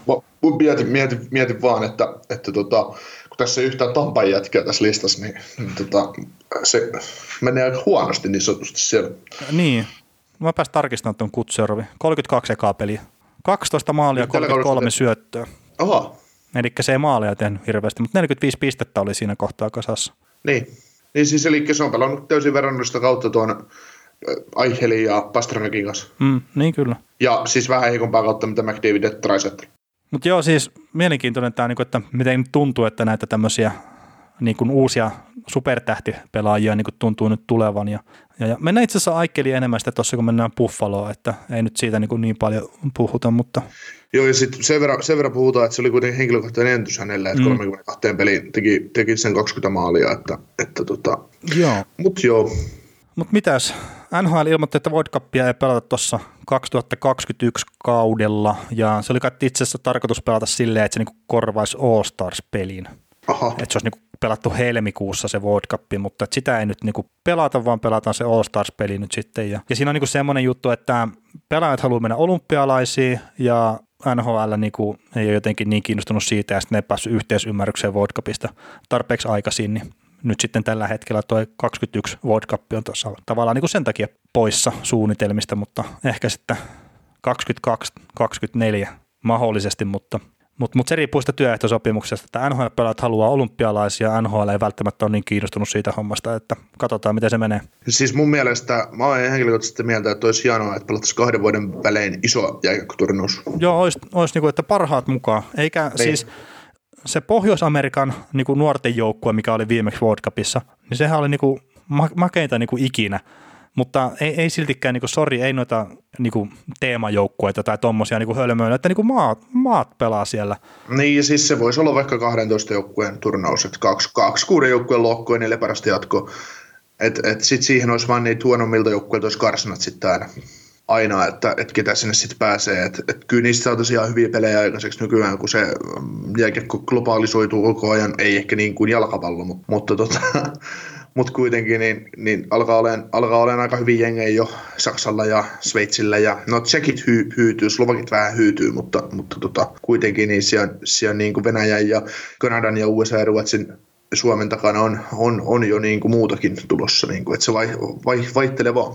Joo, No mitäs tuota Colorado, jos hypätään seuraavaksi, niin mainitaan, että Keila Makar on ollut sivussa muutamista viimipeleistä. Tota, ilmeisestikin se, se mitä niin katson tuon tilanteen, missä tuo tapahtui, siis toi Brad Marsand ajoi sitä maalin takana, niin vaikutti vähän siltä, että olisi ehkä leukaan kopsahtanut olkapää tai jotain tämmöistä, että ilmeisesti aivotärähdyksen jälkioireet, mutta ei ole kyllä mitään niin kuin, tarkkaa tietoa yllättäen annettu siitä. siitä mutta tuohon samaan peliin kun menee, niin siis Coloradohan voitti nytten Bostonin vieraissa ja mun ymmärtääkseni se oli Bostonin ensimmäinen tappio kotijäällä tällä kaudella, itse asiassa varsinaisella peliajalla. Et ensimmäistä kertaa Boston jäi pisteitä kotijäällä tällä kaudella. Ja tähän liittyen, niin osaatko sanoa, milloin viimeksi Colorado ei ole saanut pisteitä Bostonista? Milloin viimeksi eivät ole saaneet pisteitä? No niin. Ei, ei, ei pysty mitenkään. No, osaatko sijoittaa suurin, suurin piirtein aikaan, milloin toi Ray Borkue on myöty tonne Colorado Avalanchea? Niin, no siis 2000-luvun alussa. Niin, no ennen sitä. Aha. 1998 maaliskuun 30. päivä on edellinen kerta, kun Colorado Avalanche ei ole saanut pisteitä silloin, kun se on pelannut Bostonissa. Ne on hävinnyt 4-1 silloin Boston Bruinsille ja tässä oli itse asiassa, kun Hockey Central Nuunissa niin tätä juteltiin, mutta saattoi mennä vähän ohi se juttu. Mutta viime kaudella niin siis Colorado hävisi jatkoajalla Bostonille, mutta sitä ennen niin oli niin kuin parikymmentä vuotta, että ne oli voittanut joka ikisen pelin, mitä ne oli pelannut Bostonissa. Joo, näin mä. Mä just avasin, avasin lista näiden keskinäistä, että no, mulla lista ulottuu vuoteen 2005 asti, mutta täällä on 023401 0212 232404. Mutta siis tämähän niinku... Ää, no 21 nyt, mutta... Niin, niin. niin, niin mutta siis tämähän on silleen vähän niinku, kuulostaa niinku raflaamaan, kun miten se on, että jo 98 Boston viimeksi voittanut varsinaisella peliajalla kotonaan Colorado. Mutta siis 2014 niin tai jotain silloin ne niin rupesi pelaamaan vasta, että ne pelasivat joka vuosi niin koti- ja vieraspelin. Et mm. Sitä ennenhän ne pelasivat niin Colorado ja Boston, ne pelasivat niin yhden pelin vuodessa, tai sitten ne ei pelannut ollenkaan, ja se oli kumman jomman kotikentällä. Niin Kaines, Kainesen tämä vanha NHL pelasi, pelasi sen yhden kerran aina jota, jokaista joukkuetta vastaan. no siis ihan joka kaudelle ei ollut kertalla näitä niinku, lyhennettyjä kausia jenneen. Joo, no niin, no niin. siinä tapauksessa. Mutta semmoista niinku pientä perspektiiviä antaa tähän niinku 98, niin Jari Kurri on syöttänyt NHL-uransa viimeisen pisteen tässä pelissä. ja siis tämä oli niinku, mä kun katsoin tämän boxcoren niin jo aikaisemmin, niin mä katsoin vaan, Jari Kurri on syöttänyt Colorado ainoan maalin. Niin sitten mä katsoin loogisesti myöhempään sitten, niin kuin, että jaa, mitenkäs Jari Kurri on sitten niin kuin muuten tuolla kaudella, niin NHL-uran viimeinen piste on tuossa pelissä ollut. No niin. Heti kun kuri, kuri tota jäi pois, niin heti alkoi Colorado voittaa niin, ei ollut jarruttamassa enää. Niin, ei ollut enää hidastamassa. Että ne pystyi voittamaan sielläkin. Kyllä. No tota, mutta mennäänkö eteenpäin? Se on muuten itse asiassa t- tällä kaudella mahdollista, että ne ottaa vielä finaaleja kaikille siis toisensa. No joo, eikä Bostonin voita sielläkään kotona. Niin. niin. Mutta joo, eteenpäin. Mainitaan Tristan Cherry, niin 177 minuuttia 15 sekuntia piti tuossa maalissa puhtaana Pittsburgh Penguinsin maalin sulla tosiaan, ja se on uusi seuraennätys. Et aikaisempi oli Thomas Vokonilla 173 minuuttia 6 sekuntia, ja se oli vuodelta 2013.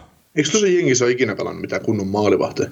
Mutta onhan tämmöinen niin kolme peliä, jossa pidät putkea maalin puhtaana, niin on se aika hyvin. Mm. Mutta joo, siis Flööri, onko se nyt hyvä maalivahti? Tom Barasso. Mutta siis Tsarihan vaikuttaa siitä, että se on ottanut tuon ykkösmaalivahin paikan tosi jengissä. Niin, kun se piti, se, siis aika, aika jännä, että kun siinäkin, siinäkin mietittiin niin syksyllä, että, että kumman ne pistää farmiin, Casey Smith vai Tristan Järin, että kun Matt Marin ykkösmaalivahti. Mutta tässä voi ihan hyvin olla se tilanne, että Jari pelaa nyt hyvin ja, ja Matt Mari hakee itseensä ja sitten sit kun alkaa mikäli sikäli kun todennäköisesti Penguinsin pudotuspeleihin pääsee, niin sitten lyödään Matmari maaliin ja se löytää sen vireensä, mitä silloin pudotuspeleissä on ollut. Että. No sehän riittää, jos se käy sen kannun sieltä poimimassa. Niin. Ja sitten mainitaan myös Alex Kalienczakki niin Pittsburghista, on se ehkäpä lähtökuopissaan, että ei kulma mahdu sitten 12 joukkueen, tai 12 hyökkäjän, ei 12 joukkueen, niiden 12 hyökkäjän joukkoa, mitkä on sitten terveessä kokoonpanossa, että aika mielenkiintoinen tämmöinen markkinoiden testailut Simratefoidilta, että kerrotaan, että meillä on niin paska hyökkäjä, että se mahu meidän joukkueeseen, niin haluatko ostaa? Joo, ja tota noin, oliko Pittsburghista mitään muut? Ei, mutta mä vaan sanon, että taisin jutella kesällä siitä, että mun mielestä Kalinchak ei välttämättä tuohon jengiin oikein istu hyvin. Ja... No sä nää tiedät, mä oon täällä tämmöisenä, mä, mä roikun vaan tässä junassa. no joo, mutta huomatkaa, että me on sitten hiljaa, jos me ollaan jostain väärässä sä nostat, nostat täältä vaan asioita, mitkä sä oot tiennyt aina ennen. Nostetaan oma, oma, itseään omalle jalustalle, mutta hyvä se on. hyvä se on, että se on ihan oikein, oikein, tota noin, oikein tehty. Että silloin, silloin, kun tietää jotain, niin kuuluu huutaa ja sitten kun ollaan pirusti mennään mettään, niin olla, olla hiljaa. Niin, sitten ollaan, mitä? Niin. Mutta me, me, ollaan testattu meidän Magic Toucheja näissä, näissä viikon joukkueissa, niin meillä Minnesota esim, oli ensimmäinen viikon joukkue ja me saatiin, me saatiin ne pelaamaan vähän viiveellä, mutta sitten tota Calgary Flames. No joo, ja siis no Flamesistähän me sanottiin myös silloin, että se on huonoon kohtaan nyt toi viikon joukkue, kerta se turbulenssi oli siellä menossa, mutta niin Onko ne nyt kahdeksan niin, voit... Niin, ja, niin ja tarkalleen sinä sanoit, että huonoa kohtaa. Meikäläinen oli jo myynyt se joukkue, että voisi itse asiassa tiputtaa HL, että ei nähdä mitään virittämistä sarjassa. niin, no itse asiassa mäkin sanon, että jos ne jatkaa samalla tavalla pelaamista, niin sitä, sitä ei niin ole mitään niin kuin tekemistä enää tällä kaudella, mutta siis seitsemän peliä voittanut putkeen nyt, vai kahdeksan? Öö, yhdeksän tullut pisteputki ja seitsemän tullut voittoputki. No niin, no niin. mutta siis se, mä oon kattonut näitä viimeisimpiä pelejä Calgary, Calgary Flamesilta silleen niin kuin jopa jonkun verran ja siis se joukkue pelaa nyt eri tavalla, siis selkeästi niin kuin silleen paremmin ja vapautuneemmin ja just Johnny Goodrow niin nyt menee niin kuin enemmän tavallaan silleen flow-tilassa ja, ja näin, että ei ole semmoista pakottamista. Ja hitto, Mila Lusitsekin kahteen peräkkäiseen pelin maalin. Dillon Dupe, mitä mä vähän kritisoin, niin se on ollut tosi hyvä niissä peleissä, mitä mä oon kattonut. Ja no Flamesista niin kuin just semmoista raporttiakin olen kuullut noissa Pohjois-Amerikan podcasteissa, että se ilmapiiri joukkueen ympärillä oli heti sen jälkeen, kun Peters laitettiin sivuun joukkueen parista, niin se oli vapautuneempi. Ja se ei niin välttämättä meinaa sitä, että Peters olisi tehnyt jotain tyhmää tai näin, mutta että hänellä oli semmoisen niin tiukan valmentajan maine. Ja se ei välttämättä sitten kaikki noihin Tonjengin pelaajia ole sitten istunut hirveän hyvin. Mutta niin, niin Flames on nyt itse asiassa noussut jo pudotuspelipaikkaan kiinni ja ne on Pacificin kolmantena 40 pisteessä ja ei ole kuin kaksi pistettä tosiaan tuon Pacificin niin kärkipaikkaa perässä, että, että hyvältä näyttää tällä hetkellä. Ja David Rittich on myös maalilla edelleenkin erittäin hyvä ollut. Mutta Kyllä.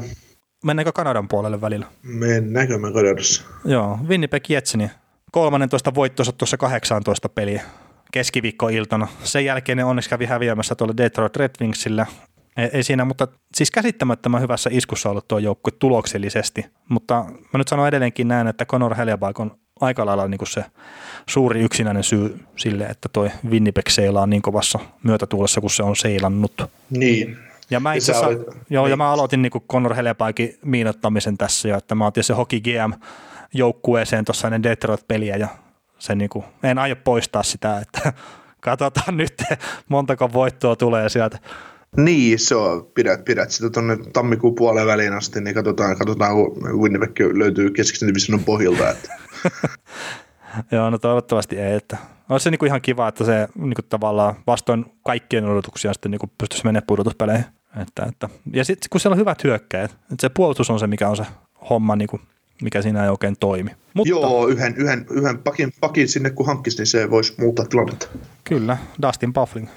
Mutta tota, puolustusta kun puhuttiin, niin John Carsonin aika hurjassa pistetahdissa edelleenkin, että 33 peliin niin kuin 45 pistettä oli tuossa kasassa niin kuin muutama, muutama hetki takaperin ja tuo niin NHL julkaisi tämmöisen tilaston, että pelaajat, mitkä on pystynyt tekemään tuon 45 pistettä niin kuin 33 peliin tai vähempään, niin täällä on Bobby Orri aika monta kertaa, sitten on Paul Coffey 31 peliin ja 32 peliin ja sitten on Al McInnis 32 peliin, että aika harvalukuiseen joukkoon nousi John Carsoni tossakin suhteessa. Joo, nimiä on perusti, mutta, tai niin määrällisesti on paljon pelaajia, mutta nimiä on hyvin vähän. Joo, että siellä on Bobby Orr, Paul Coffey ja Al McInnis. Ja siis kun sitten on vielä niin 70-lukua, 80-lukua, Al McInnis on 90-luvulla, 90-luvun ihan alussa, niin sitten on tämä yksi John Carson niin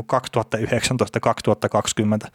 Joo, ja mitä kattelin tuossa torstaina, niin tuota, ja seurasin John Carlsonia vähän tar- tarkemmin, niin kyllä se vaan oikeita ratkaisuja tuppaa se kentällä tekemään. Ei se, ei se niin vahingossa pisteitä tee, mutta sitten taas toisaalta otetaan siitä pelistä äh, Washingtonin ensimmäinen maali, ylivoimalla DJ Ossi teki Carlsonin syötöstä, DJ Ossi oli täysin maali edessä vapaana, kun Boston oli ylipuolustanut laitaa jostain syystä, kokenut, että se on ihan hemmetin fiksua touhua mennä kolmena miehellä peittää laitaa, ja sitten neljäs mies on selkäkenttä pelille päin, pelille päin toisella puolella kenttää ja jättää DJ Ossin maali eteen, niin sitten tuli Carlsonille syöttö, ja sitten tota, Carlson teki siinä maalin, maalin sillä että maalin takaa joku pelaaja, en muista pelaajaa, joka antoi syöty varmaan Kuznetsov tai Backstrom, niin tota, antoi syöty Babystien Gaarelle, johon, johon tota, Carlson liukui ja lämmästi kiekon taka, taka kulmaan, niin tässä tilanteessa taas Posturilla oli merkkausvirhe, että Carlson pääsi laukoon, mutta sitten taas että merkkausvirhe, merkkausvirhe, että hyvät pelaajat osaa löytää oikean paikan ja osaa, osaa johtaa pelissä niin, että sinne voi antaa sen syötön ja,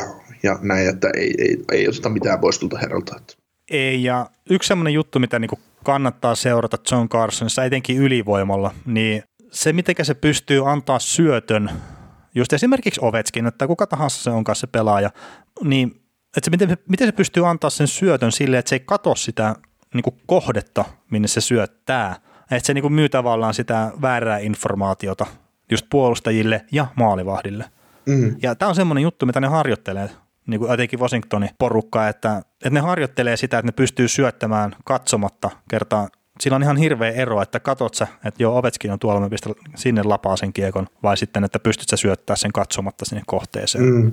Mutta esimerkiksi tässä Bostonin ja Washingtonin välisessä ottelussa, niin Ovetski ei päässyt kertaakaan laukoon omalta paikaltaan, koska se yli miehitettiin ihan täysin. Ja jos sinne lähti kerran, kerran mennessä tulla vastaisku alivoimalla Bostonilta siitä, kun, kun tota antoi antoi liian huonon syötön, se luhettiin se syöttö pois siitä, että et sitten taas monta kertaa, jos katsotaan, telkkarissakin katsotaan peliä ja katsotaan, että tulee syöttö, että miksei toi pe- kiahoton pelaaja mene tuota karvaamaan tuota syöttöä, mutta sitten todellisuudessa ne syötöt on niin hyviä, että ei, ei niihin pysty menemään. Että, mm, niin kyllä. Että se pelaaja näyttää, että se on lähellä, mutta se ei oikeasti ole.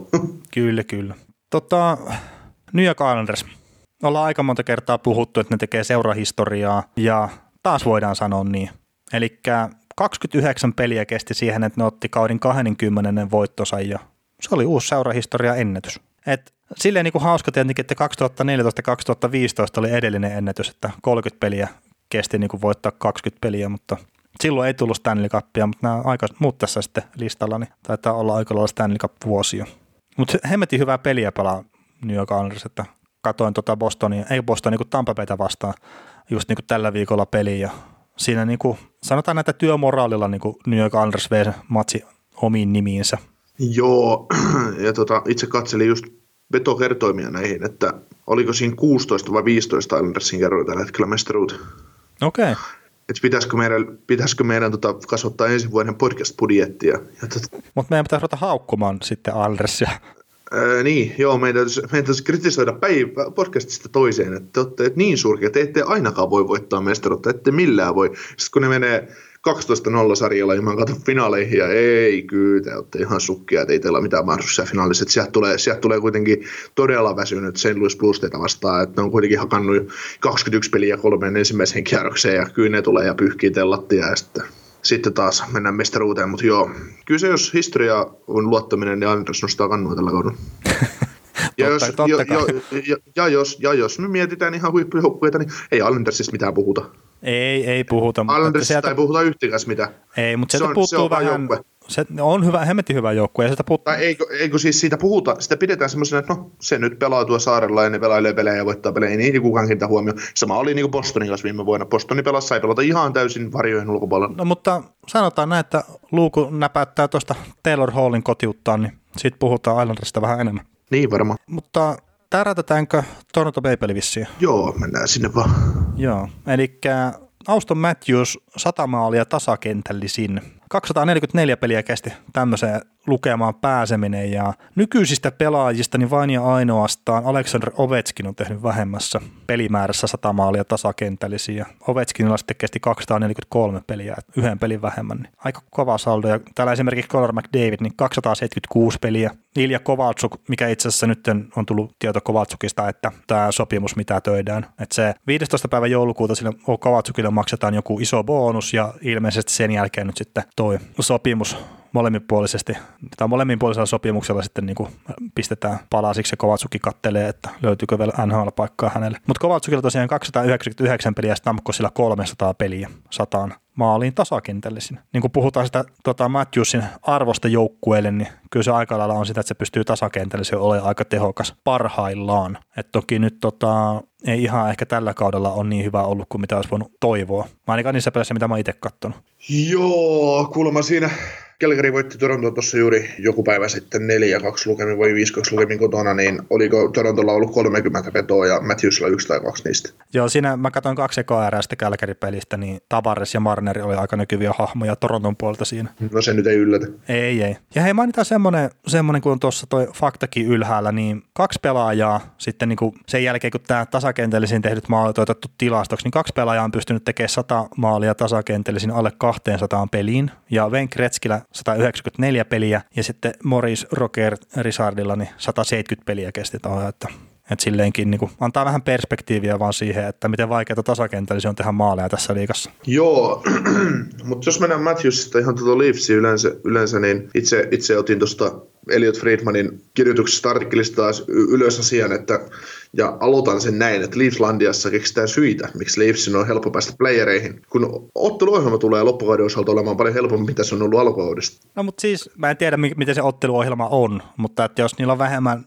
peräkkäisinä päivinä pelejä, niin se pelkästään jo saattaa niinku helpottaa sitä, että, uh, että jos no, ne ei pysty me... voittamaan ensimmäistä tai jälkimmäistä peliä peräkkäisistä päivistä. Niin... Mm. No tässä sanotaan hyvin, että there is only six back-to-backs are left. Only. Eli...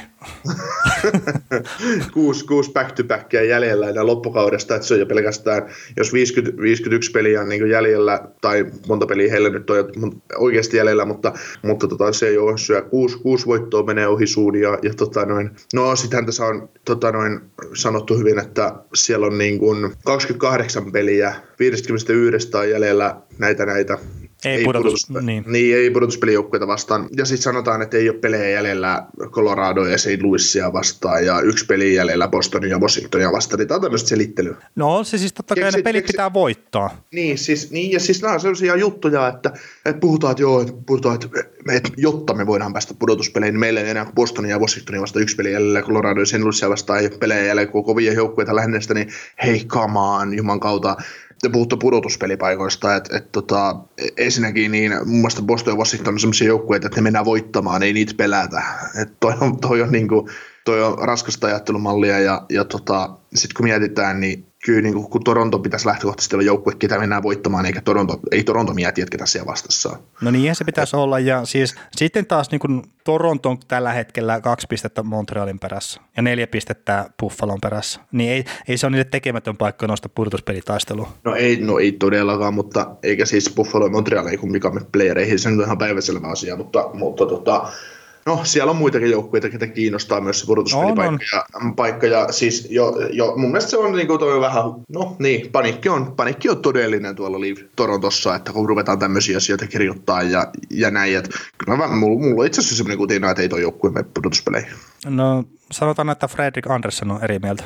No, ja, ja siis eri se pelaa nyt taas niin kuin sillä omalla niin kuin hämmästyttävän loistavalla tasollaan. Antaa joka päivä mahdollisuuden joukkueelle voittaa, mutta kun joukkue edes ei voita, niin... Se peli menee hiljalleen eteenpäin, mutta että joo, se... Jo, joo, siis kyllähän se jossain vaiheessa voi tulla se hetki, että ne tulee kymmenen peliä ja ottaa kahdeksan voittoa niistä ja jokaisesta pisteitä, että ei, ei, se on ihan täysin mahdollista, mutta, mutta mun mielestä toi Leafs on vähän niin kuin, se, on, se, on niin kuin, se vuotaa sinistä verta tällä hetkellä. Mutta ei siinä, tota, jos tämä Toronton homma ei niinku hyvin nopeasti muutu johonkin suuntaan, niin se on meillä viikon joukkueena tässä niinku ihan vuoden alussa. Alussa mutta tota, ei nyt mennä, mennä siihen sen kummemmin. kummemmin. Siellä on Tampake esimerkiksi, minkä pitää myös niinku lähteä ihan oikeasti jossain kohtaa pelaamaan, että ei ole myös siinä kohta, kohta meillä viikon joukkueena. Mutta miten Kasperi Kapani? Ilmeisesti jonkunnäköistä kiinnostusta ympäri NHL. Joo, tällä päästään Kasperi Kapani on hyvä aselta mennä suomalaisiin näistä NHL isosta aiheesta, että, että tota, no Kasperi Kapanen liittyy tähän Torontoon hyvin, mutta tosiaan hänestä tuleita joka paikassa, että, että tota, olisi potentiaalinen trade-pärketti muilla joukkueilla, että vaikka muut GM tietää, että Kasperi Kapasesta ei Dupas ole helposti luopumassa, mutta, mutta, mutta, mutta, mutta, mutta, mutta, mutta, mutta, mitäs tota, Taylor Hall tai vaikka tota, noin, mitäs Kasperi, mitäs nuo voisi tarvita tuo joukkue? Puolustaja. Mitäs tor, niin no, ehkä jotain ja siis, ja siis se, mitä ne tarvitsee, ja toi, mitä niin on nyt esimerkiksi uusi valmennus tehnyt, niin Cody Sisi ei pelaa enää niin paljon.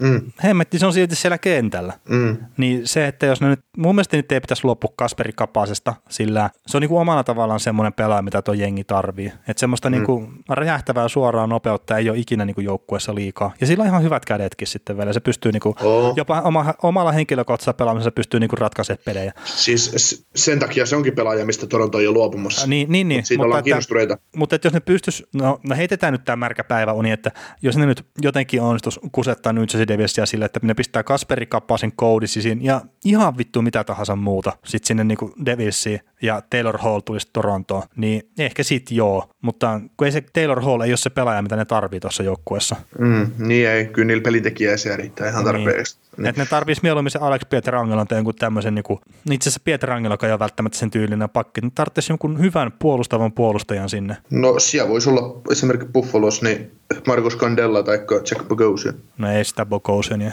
mun Mutta se olisi Toronto, se olisi Toronto tyylinen hankinta.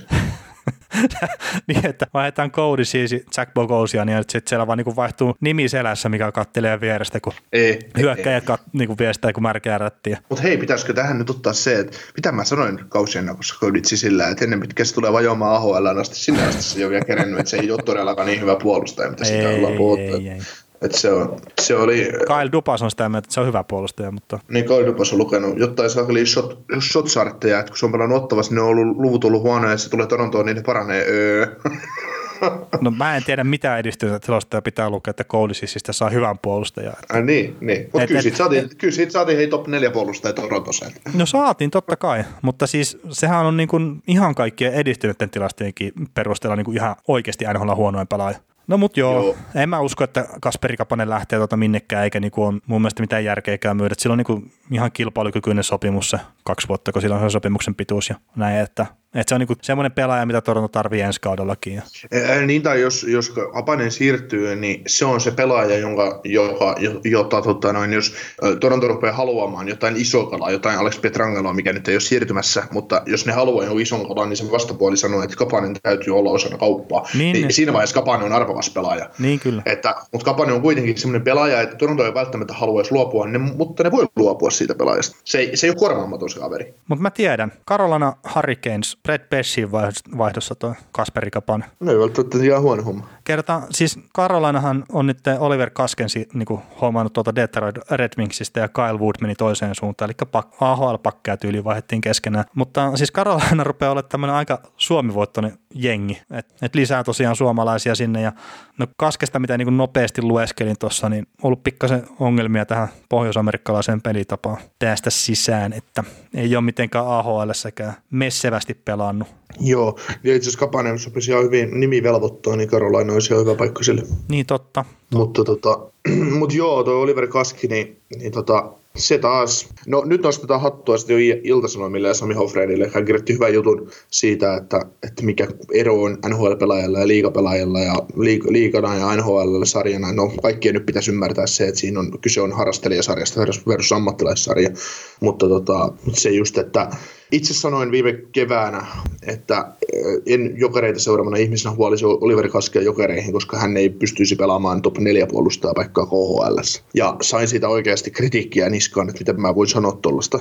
Mutta kun se on vaan niin eri maailmansa, ja, ja, ja se, kun Oliver Kaskille on ilmeisesti tullut se jo nhl vastaan, että kun sieltä tullaan vähän päällekin jo, että karva, karvaajat lyödään... lyödään Mitä tota, ahl niin, niin, ahl tullaan tota, niskaa ja pohjois-amerikkalainen pelityyli, niin siellä, siellä, tulee, siellä, siellä ajetaan iholle.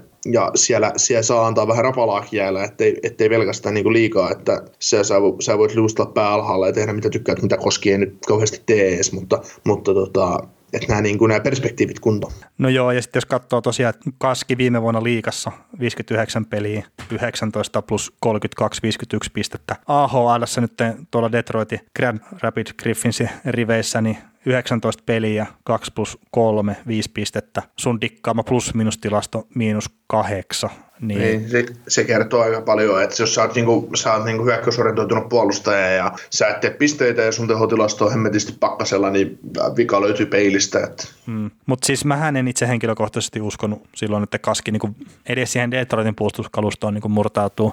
Niin, siis se, olisi ollut just, siis se on just se puolustus, mihin olisi pitänyt murtautua. Jos ei sinne murtaudu, niin et sä murtaudu minkään muualle. Mutta siis toki just Kaskenkin kohdalla, että miksei jos se niinku saa sitä pelitavasta kiinni. Että siis päätökset pitää tehdä vaan nopeammin. Että sehän siellä on niinku se isoin juttu. Ja se, mitä niinku välttämättä ei ymmärretä, että jos sä voit liikassa mennä esimerkiksi päätykiekkoon silleen vähän puolihuolimattomasti luistella, niin tuolla Pohjois-Amerikassa sun pitää luistella joka ikiseen päätykiekkoon täysiä. Että sä saat puoli sekuntia enemmän aikaa tehdä päätöksen kiekollisena. Joo, eikä siinä katsota ollaan yli, että tuleeko sieltä niskaan joku. Niin. Sä tiedät, että sieltä tulee, ja se on kiekko pistettävä eteenpäin. Joo, ja siis mä en ei muista siinä- kuka, ei siinä- se oli joku suomalaispuolustaja, joka vielä niin sanoi sen, että sun on niin ihan oikeasti tietoisesti luisteltava täysin niihin päätykiekkoihin, että sä ostat itsellesi päätöksentekoaikaa. Mm. Mutta sitten on just joku IFKsta NHL mennyt puolustaja, joka menee luistelemaan päätykiekkoon, ottaa päätykiekkoon, ja vaikka tulisi millainen karvaus, se luistelee alta pois, se nostaa peli toiseen päähän. Mutta Niin. mut sen, sen, takia nämä toiset, toiset kaverit on eliittiä ja toiset on vähän vähemmän eliittiä. Niin, ja toiset kaverit pystyy sopeutumaan tuommoiseen niin pelirytmin muutokseen käsittämättömän Niin. hyvin. Niin, tai jos toiset pela- pelaajat on semmoisia, niin kuin just tämä äh, nimeltä mainitsematon puolustaja, ja sitten joku ni, nimellä mainit, main, mainittu Edmonton Oilersin ykkössentteri Conor McDavid, kun pystyy omalla liikkeellä mokkaamaan peli, pelin rytmiä. Niin, se määräytyy sun mukaan, se, se, se että mitä ne muut tekee siellä jäällä. Niin se, on, se, se, se Ja- ja- kertoo, ja että siis- se sehän erottaa niin kuin oikeasti huippupelaajan niin kuin sitä supertähtitason pelaajasta, että pystyt sä omalla tekemisellään muuttaa pelin virtausta. Ja just niin kuin joku Conor McDavidkin, niin se on tyyli, kun se hyppää jäälle, vaikka siellä niin kuin Edmontonilla kiekkoakaan, niin vastustaja on sille ole hyvä ja tee mitä haluat. Mm. Niin, ne on saman tien niin kuin karvot pystyssä jäällä, että hemmetti taas toi tuli. Niin. Mm. Mutta mitä Kotkaniemestä puhuttiin viime viikolla, että sai päähän tälliä ja nyt se on siirretty IR-listalle, että, että, että pikaista paranemista Jesperille, että toivottavasti ei ole pitkään poissa. Ja itse asiassa hänkin tarvitsisi onnistumisia tuolla nhl puolesta, kun joskus palaa, että ei ole ihan semmoinen älyttömän hyvä alkukaus ollut. No se kertoo taas enemmän Edmontonista kuin Kotkaniemestä, että, että tuo tommonen kaveri, pikku, niin minkä mä sanoin. Olin kuulevani Edmontonista. Ah, no, no ei se Edmontonissa joka olisi, mutta, tota, kertoo, kertoo niin Montrealista just, Joo. Niin kuin ei vielä kypsää ammattilaisjääkäkkoilija sopii niin kuin keskikaistalle ja oikeasti merkitykselliseen rooliin, että Kotkaniemen olisi saattanut tehdä hyvää, että se olisi viime kauden pelannut liikassa vielä. Ois, olisi ehdottomasti, että kun täytyisi, täytyisi saada niin kuin karvoja lihaan. Hmm, kyllä. Karvaperse pitäisi saada kasvatettua. Niin. Mutta hei, tota, suomalaisen pelaajan, millä menee aika hyvin, niin Sebastian Aho, niin vi- viikonloppuna tuossa tehot 5 plus 1. Eikö se tehnyt 3 plus 2 yhteen pelin tai jotain tämmöistä? Ihan vaan tämmöinen, Mun mielestä teki 3 plus 1 ja 2 plus 0. no kun mä muistan viiden pisteen peliä. Aha. Tämä on muuten hyvä tälle nyt tässä kohtaa lähteä, niin kuin, olisinhan mä voinut tämän tarkistaa aikaisemminkin. Niin, meillä on muutakin tietoa tässä, mitä sä oot päivittänyt, niin sit Niin, niin joo. Älä olennaisen, et, et tartu millään lailla. Että, aha, nyt sit podcastissa voidaan huudella aina keskellämme. Että Joo, mit- joo, joo. Miten oikeasti meni? Mutta hei, nämä on niitä juttuja, minkä takia meidän podcastia kuunnellaan. Että sisältö, sisältö nhl sisältö voi olla huonoa, mutta kaikki muu on vielä huonompaa. Että. Niin, siis joo, Minnesota vastaan 3 plus 2 ja Carolinaa vastaan, niin kuin, anteeksi, Edmontonia vastaan 2 plus 0. Onneksi, ei, niin kuin, ei, onneksi omaa joukkuetta vastaan ei sentään tee pisteitä. Eli Ei. 5 plus 2 tehot teki viikonloppuna. Ja, ja, ja marraskuun alun jälkeen niin Sebastian Aho on tehnyt 15 maalia, mikä on eniten NHLssä. Mm. Eikö me dissattu jossain vaiheessa Ahoa, että ei oikein saa mitään aikaiseksi? No alkukaudesta, mutta silloinkin me sanottiin, että ei taas niinku, nämä edistyneet tilastot ei näytä sitä, että pitäisi olla syytä huoleen. Mm. Mutta 20 peliä, 15 maalia, 23 pistettä. Jack Aikkelilla on myös 15 maalia ja Pasternakilla McDavidilla 14. Ja koko kauden yllätyspäällä Jean Gabriel Pajot niin 13 maalia tuossa marraskuun alun jälkeen. Ni, ni, niin mä en ymmärrä siis, Jean Gabriel Pageo, okei okei, on hänelle nuo niin pisteet, onhan ne nyt tavallaan yllättäviä, mutta se on kuitenkin, se on yksi NHL parhaimmista kolmossettereistä, mitä on olemassa. On. Kun se pelaa ottava Senatorsissa, niin kukaan ei kiitä siihen mitään huomioon, että se on, niin kuin, se on täsmää alivoimiin. Niin, niin kyllä. Siis ehdottomasti, että se on varmaan noista 13 maalistakin seitsemän tehnyt alivoimalla, että No tämä nyt oli ihan vaan heitto, mutta eikä pidä paikkaansa, mutta Ei johan enää NHL plus-minus-tilastoa. no perhonas. Ne on vain kolmantena. No niin. Ja Mie, mie, miettikää ihan oikeasti, että Ottavas, Ottavas voi olla niinku plus-minus tällaista kärki, kärkipelaajia. joo, plus 19 on. Ää, Ryan Graves on itse asiassa ykkösenä plus 23. Niin mahtaako olla samana jäällä koskaan, kun McKin on tuolla Coloradossa? Mahtaakohan? Mahtaa Mutta siis Ryan Graves, niin kuin katoin tuossa just Coloradon peliä, niin pelaa mutta ihan pikkasen hyvää jääkiekkoa. Eikö se ole, tota, Ryan Graves on varattu New York Rangersin aikana? Mm, enpäs osaa sanoa.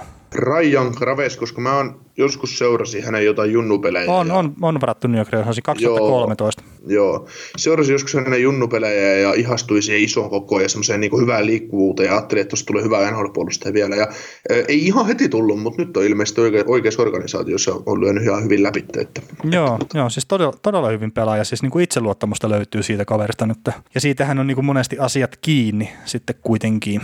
Joo, että tämä on niinku ihan mielenkiintoista niinku hypätä Colorado nyt sen verran, että mä kritisoin sitä Tyson Perry, äh, Nasem Kadri tradea tuossa vähän ja, ja tota, että minkä takia ne kauppaa ufa puolustajan mäkeen niinku muutenkin on heikosta puolustuksesta, mutta sitten tota, mä on ilmeisesti mä en vaan ymmärrä niinku näitä juttujen välittikäs mitään. No ei, että, ei, ihan samahan tota, mäkin puhuin. Nasem, niin, niin, siis Nasem Kadri toi, tuli joukkueeseen hyväksi kakkosentteriksi tai tuommoiseksi syvyyspelaajaksi hyökkäykseen ja, ja tota, ei ne Tesla puolusta yhtään mitään, koska niitä vaan kasvaa pelaajaa koko ajan mm. lisää, että et, ei, ei tässä ole niinku, ei Coloradolla mitään hätää. Mutta totta kai kyllähän sinne joku ufopakki olisi ihan niin hyvä loppukautta ajatellen sitten tuossa trade deadlineilla, että jos ne oikeasti haluaa, tai niin haluaa vahvistaa niin kuin Stanley Cupin kanssa, koska toi on ihan Stanley Cup kykenevä joukkue. On, on. Mutta tota, Coloradosta jos puhutaan, niin Joonas Donskohan paljon aika hyvää kautta myös. Joo, tekiköhän nyt jo piste vai maaliennätyksiä? Onko se tehnyt mukaan jo niinkin paljon? No kun sulla on tässä ylhäällä, että 27 pistettä, mutta kyse on enemmän varmaan parhaalla kaudellaan tehnyt. 37 pistettä teki viime kaudella. Niin, se on Anteeksi, toissa kaudella. Eikö joo, anteeksi, joo, viime kaudella joo, 37 pistettä. Ja 14 maalia on niinku ennätys, se on viime ja toissa kaudelta, että eiköhän nuo niinku maaliennätykset ja pisteennätykset pauku rikki. Niin, jos vertaa, että 17-18 Donskoi 66 peliin 14 plus 18, sitten seura- viime kaudella 80 peliin 14 plus 23, ja tota, nyt on 32 peliin 13 plus 14, niin kyllä se on tulossa. Joo, ja viimeiset 20 peliä, niin, tai 21 peliä, niin piste per peli tahissa mennyt, että silleen niinku ihan reippaan pätkän kuitenkin. Mm. Joo, ja mietitään Donskoitakin, niin hän meni tota, MM-kisojen 2015 kevään MM-kisojen jälkeen teki NHL sopimuksen San Jose Sarksiin, ja tota, nyt on viides kausi NHL eikä peliäkään farmissa. Että kyllä ne vaan kun SM-liigassakin, kun on tähti ja oot oikeasti hyvä, siis tähti, sä, sä voit olla pistettävaloissa tähti, sä voit takoa ihan pirusti pisteitä, mutta se ei tarkoita välttämättä sitä, että sä olisit niin kuin kokonaisvaltaisesti riittävän hyvä pelaaja. Niin tässä on niin kuin nähty, että Donskoi oli, oli tähti SM-liigassa, mutta oli kokonaisvaltaisesti myös todella hyvä pelaaja.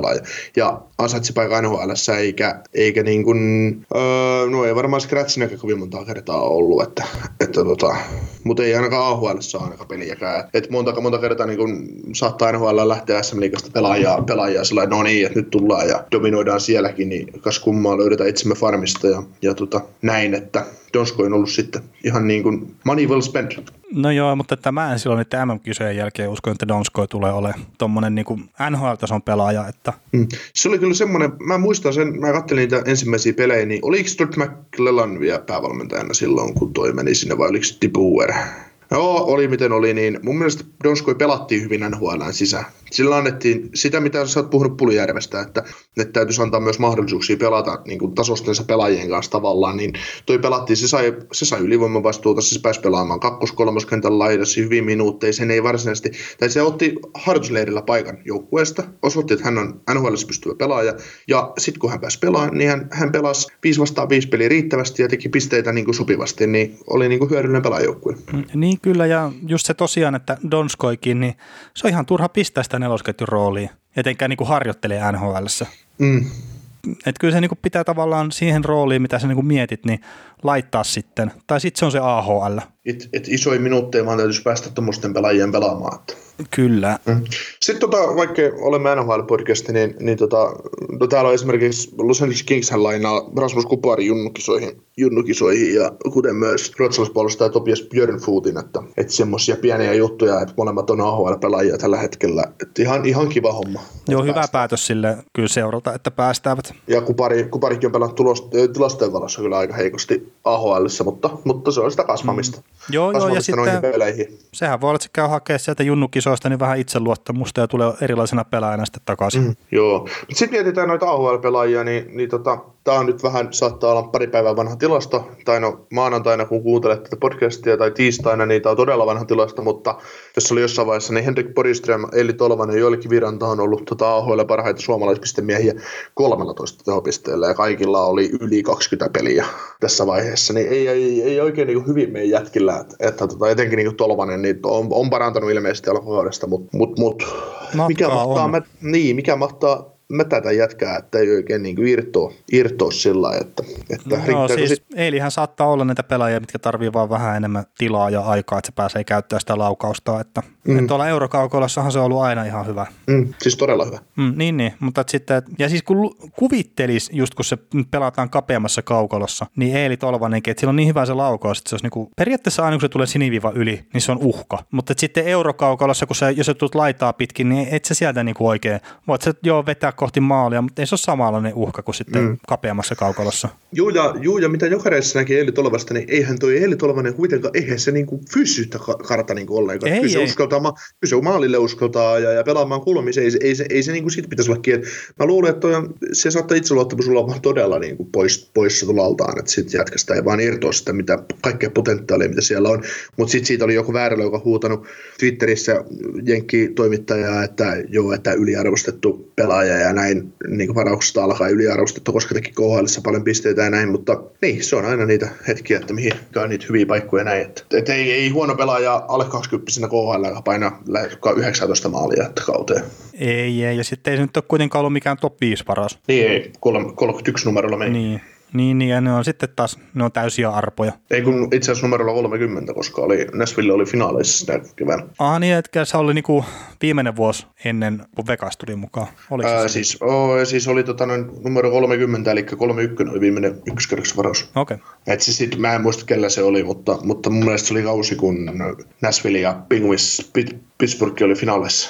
Niin sen jälkeen sinä vuonna tuollainen varattiin. Joo. Niin, niin tämä Klim Kostin varattiin sen jälkeen vielä plussiin. Ah, okei. Okay. Joo. No mutta siinä on niinku, tosiaan Tolvasella on seitsemän peliä NHL 1 plus 1 ja Kostinilla yksi, anteeksi neljä peliä ja yksi maali. Niin siinä on tosiaan nämä. Ne meni hyvin. Joo, ja sitten, no Jokiharju on sitten siinä edellä, se on pelannut vähän enemmän, mutta Jane Powers, 28-vuoroinen ei ole pelejä esimerkiksi vielä NHL, että, että ei täältä niinku hirveä isoja NHL-uria ole niinku edeltäkään tehty Vielä. vielä. Et ne rupeaa nyt vasta tulee siihen ikään. Mutta tota, hypätäänkö Buffalo Sabersiin? Joo, viikon joukkue toimii ihan hyvin tässä nyt. Joo, eli Buffalo Sabres viikon joukkueena ja, ja, ja tämän kauden tilastot Buffalo Sabresilla, niin se 16 voittoa, 11 tappioa ja 6 pistettä sitten siitä, että olet jatkoajalle tai rankkeihin asti vienyt peliä, 38 pistettä sitten kokonaisuudessaan runkosarjaan ovat saaneet ja peleihin suhteutetulla pisteprosentilla ovat siellä 15 tällä hetkellä NHL-joukkuiden keskuudessa. Ja viimeiset kymmenen peliä, niin viisi voittoa, kaksi tappioa ja kolme sitten tappioa vielä tuolla tosiaan varsinaisen peliajan jälkeen. Sitten tota, erikoistilanteet, niin y- ylivoima 17,3 prosenttista siellä 20,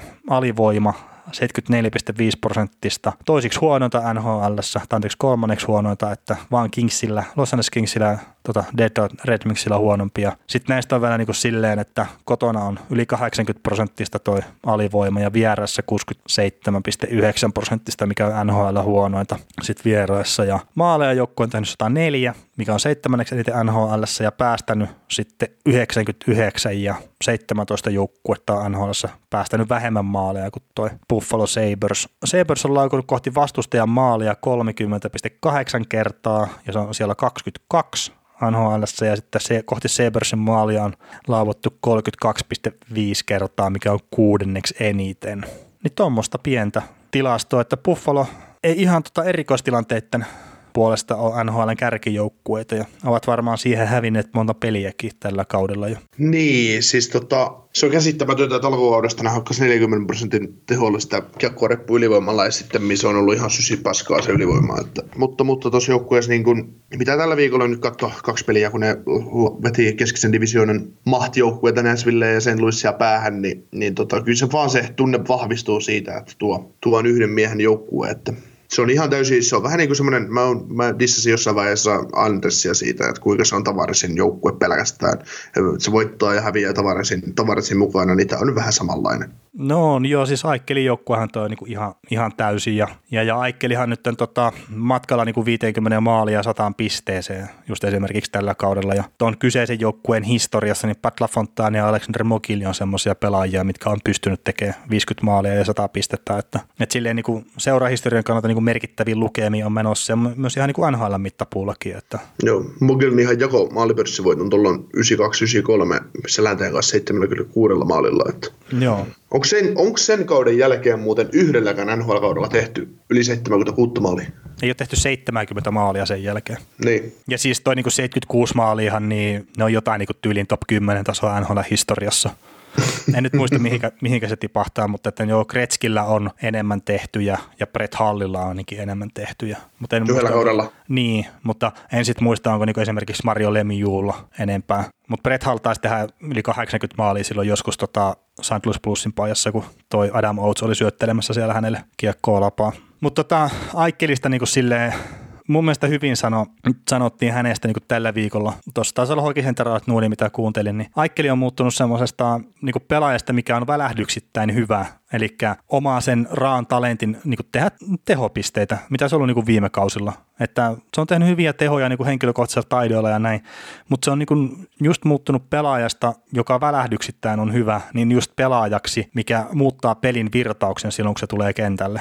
Mm. Joo, mäkin olin alkuus, kun näki niin kuin Aichelin paria ensimmäistä kautta NHL, niin se oli välähdyksettäin just hyvä, mutta se ei ollut sellainen kokonaisvaltainen, että se jäi niin kuin McDavidin ja kumppaneiden varjoon aika pahasti, että siitä ei oikein puhuttukaan mitään, mutta puhuttiin, puhuttiin ehkä negatiiviseen sävyyn, mutta nyt kun esimerkiksi tällä viikolla, kun on katto no pari peliä ja nähnyt Buffalo vähän aikaisemminkin, niin se on jokaisessa vaihdossa se vaan vie sen peli hyökkäysalueelle yksinään, että se on niin merkityksen pelaaja, että se pelaa kaikki, se pelaa kaikki niin kuin ratkaisuminuutit minuutit peleistä, että kun peli pitää niin kuin voittaa, niin kuin siis suojata johtoon, niin se on silloin jäällä. Ja tota, se on aina uhka kentällä ollessaan, mutta se sitten taas, että se on ongelma, että tuolla joukkueella ei ole neljää se Aichelia, koska, koska tota, kun Aichel on kentällä, kun Aichel ei ole pois kentällä, niin se on, se on Buffalo Sabres, se surkea Buffalo Sabres, mikä on 2010-luvulla nähty, on jäällä silloin, kun Aichel ei ole. Sitten kun Aichel on jäällä, niin se on jotain aivan muuta se joukkue. No vähän semmoinenhan se on se, on se tilanne kyllä.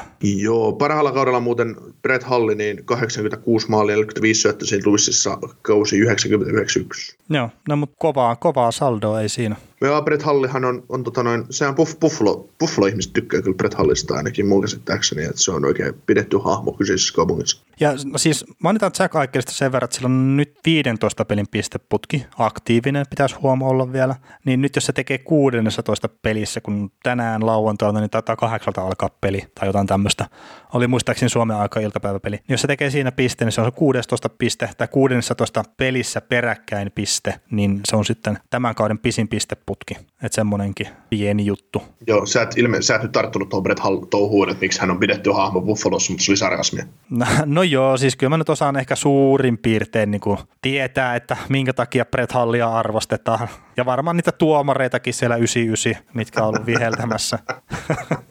Mutta joo, ilmeisesti niin pidetty hahmo. Joo, mutta tota noin, Aichelin pisteistä, niin niin tota, jos ajattelee tuota joukkuetta, niin niin kuin mä jo sanoin, että täysin yhden kentän joukkue tai yhden pelaajan joukkue, että se on katsonut ihan sama, ketä sä laitat Aichelin laitaan, niin se joukkenttä varmaan toimii. Aichel tekee niille kaverille pisteitä, että Sam, Reinhardt, Sam Reinhardtistakin on tullut pelimies. Nyt kun Aichel pelaa niin älyttömän hyvin ja Victor Ulfsson on tietysti hyvä maalintekijä ja hänellä on kyllä hyvä laukaus. Se on kyllä, hän tulee painaa uralla, olisi kyllä paljon maaleja. Että usk, uskon ainakin näin, mutta tota, sitten mulle heräsi sellainen kysymys, että Casey Mittelstad varattiin isolla kohinalla NHL ja hän odot, häntä, hänestä on odotettu vapahtaja tuohon kaupunkiin, mutta en mä kyllä oikein tiedä, että millä verukkeella hän on niin NHL-tason kakkosentteri. Et, et kattelin St. Louis-peliä, no voitti 5-2 jostain syystä sen pelin, en, enkä siitä. Ja sitten mä tote, kirjoitin silloin tämän muistiinpano ja sitten se oli scratchina Nashvillea vastaan.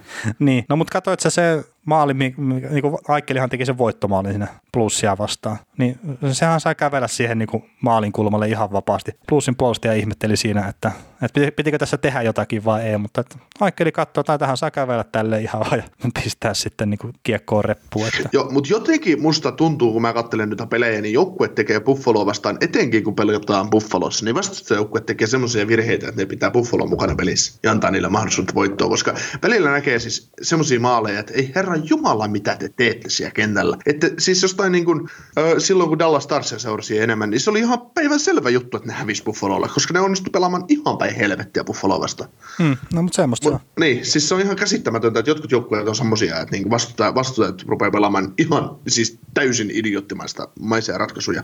Mutta tota, sitten muuten itse tuohon joukkueeseen niin semmoinen huomio, että kun ne ei noudata sitä pelitapaa, kun ei niillä oikein ole mitään semmoista, no tästä päästä sieltä on liian paljon vapaamatkustajia, eli kun ei ole selkeää avauspelaamisen rytmitystä, eikä niillä ole oikein selkeää karvauspelaamista, että siellä, siellä on niin liian paljon vapaamatkustajia, että kaikki on niin semmoisia, kaikki on niin epätietoisia, mitä sitten seura- seuraavassa tilanteessa pitäisi tehdä. No joo, ei se hyökkääminen ainakaan mitään semmoista niinku hirveän häikäisevää ole. No ei, Et no ei toki, pääs, toki ei, Aikkeli pystyy tekemään itsestään niinku paljon asioita, mutta, mutta ei siinä niinku muuten semmoista mitään isoa juonta ole. Että. Niin, siis puolustaminen on selviytymistä ja hyökkäys koostuu täysin siitä, mitä Jack Eichel pystyy tekemään.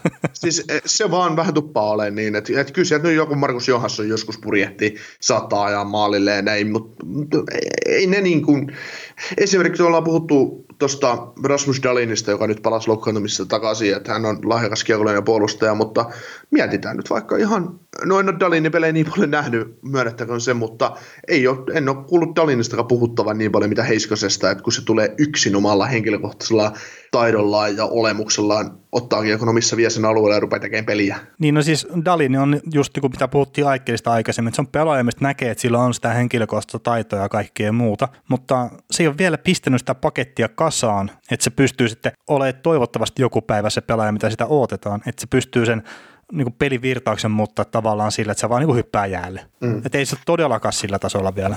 Todella mm. laadukas niin kuin pelaaja silleen, että on kaikki työkalut olla ratkaiseva pelaaja, mutta ei se vielä sitä kyllä ole, mun mielestä ainakaan. Ja siitäkin niin kuin on nähnyt tällä kaudella puhetta, että Henri Jokiharjo on niin tuon joukkueen ykköspakki.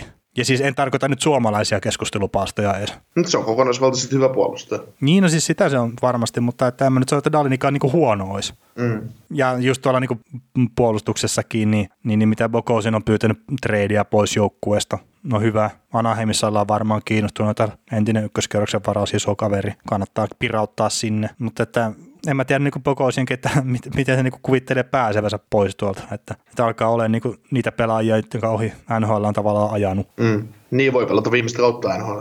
No se voi hyvinkin olla. Että toki loukkaantumiset on vaivannut. Niin, niin, ja jos se sitten Anaheimi tuu ja painaa sille neljä kertaa kahdeksan miljoonaa diiliä.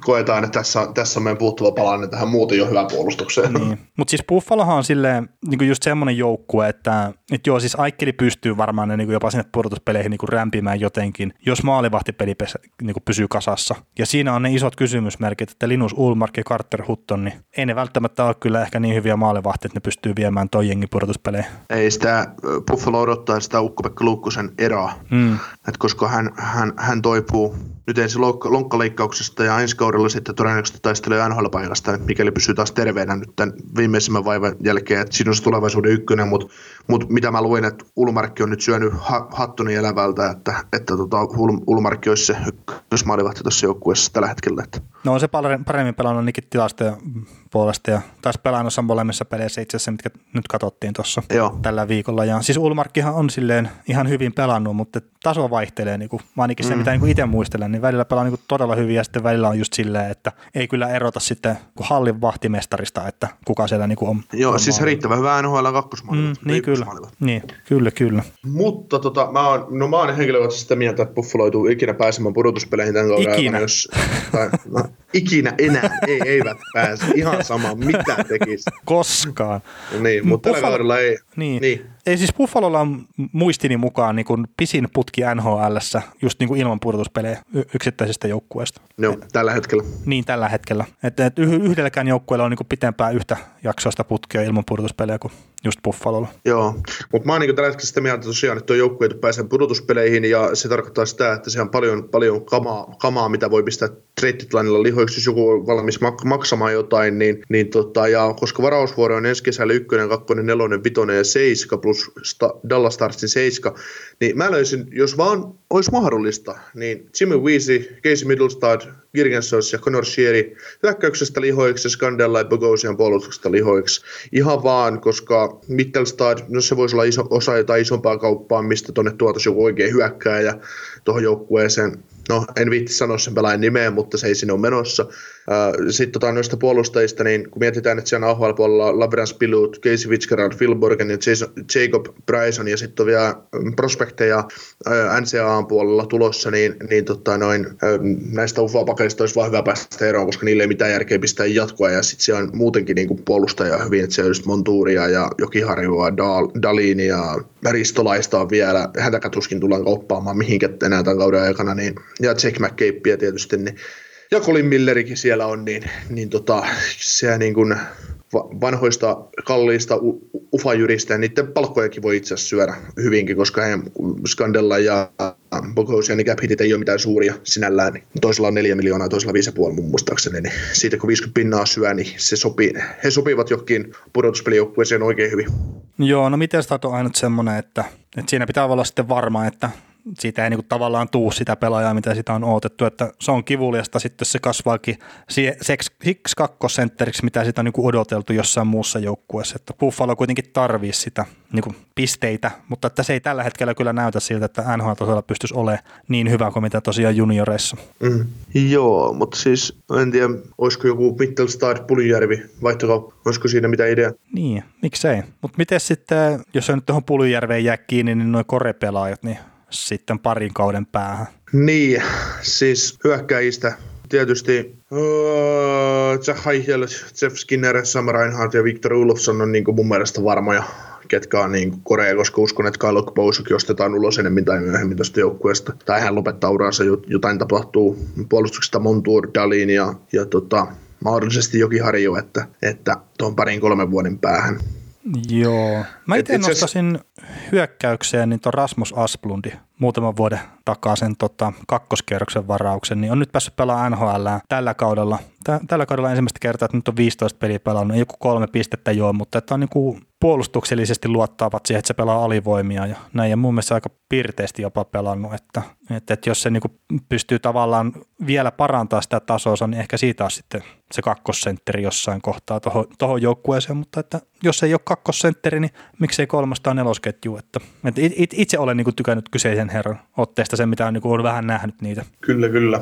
Mutta tota, niin, Tämä on niin kuin sillä mielenkiintoista, että tosiaan kaksi kertaa Petevitin putkeen männä viikolla tota, tota, keskisen divisionin hyppyjengejä ja turpaa, ja mä en, mä en silti näe näitä niin millään pudotuspeleissä. Että en mäkään näe. Siis, se, mun mielestä maalivahtipeli oli iso kysymysmerkki. Ja joo, sitten, ja, vi, ja, ja, ihan pelaaminen yleensä. Että. Niin, niin, ja sitten jos toivottavasti Aikkille nyt ei loukkaannut, kerran sillä on ollut liikaa niitä, mutta jos Aikkille sattuu jotain, niin kuka sitten niin kantaa tota jengiä? Mm.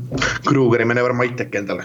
Niin. Ja siis sanotaan nyt esimerkiksi tämä Jeff Skinneri, mikä sopimus me pidettiin niin tosi paskana kesällä. Niin 33 peli, 11 maalia, 7 syöttöä, 18 pistettä. Siis mä mietin sitä, kun sä, sitä, sä sitä, ja mä olin, mä olin kyllä sitä mieltä, että se on ihan hyvä diili, niin, niin no, se on todella huonosti kyllä pelannut pist, siihen nähdä, että kyllä piste per peli keskiarvolla pitäisi pystyä no, no, mutta se ei saa, pelaamaan. Se ei saa pelaa Aikkelin kanssa nyt. Niin... Niin, niin, se on se ongelma siinä, että se, heti kun sinne tulisi just joku oikea kakkosentteri, niin siinä varmasti tulisikin pisteitä, tai hänet nostettu ykkösen, ykkös, ykkösen laitaa Reinhardt tai Ulofssonin tilalle, niin, niin tota, heti alkaisi sykkiin.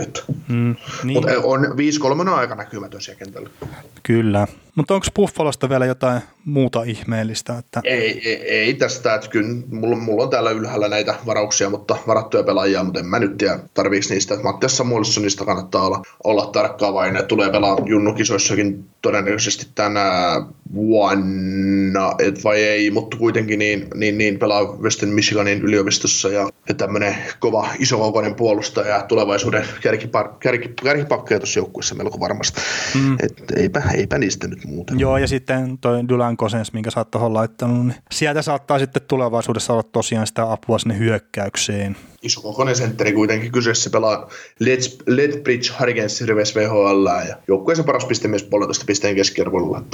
Ottelua kohden. Kyllä, kyllä. Mutta eikä, eikä siinä, mä, mä en tosiaan usko myöskään, että tämä niin menee pudotuspeleihin, että siinä on liikaa kysymysmerkkejä ja olen positiivisesti yllättynyt, jos menee, että ei siinä, siinä mutta että ehkä me laitellaan tämä, tämä viikko paketti, että rupeaa tässä nyt sen verran olemaan taas kamaa kasassa. Ja ensi viikolla Chicago Blackhawks viikon joukkueena. Ja jos nyt haluat tästä jaksosta jotain palautetta laittaa, niin onnistuu sähköpostin kautta kaukoselada.gmail.com tai sitten Twitteriin voi mulle heittää viestiä, että Veli Kaukonen ja Facebookissa on ryhmä, mikä saa liittyä. Saa kirjoittaakin sinne jotakin sen lisäksi, että liittyy ja, ja näin. Ja jos et jostain syystä on vielä tilannut podcastia, niin kannattaa sekin tehdä siitä palvelusta, mistä nyt ikinä niitä tykkäätkään kuunnella.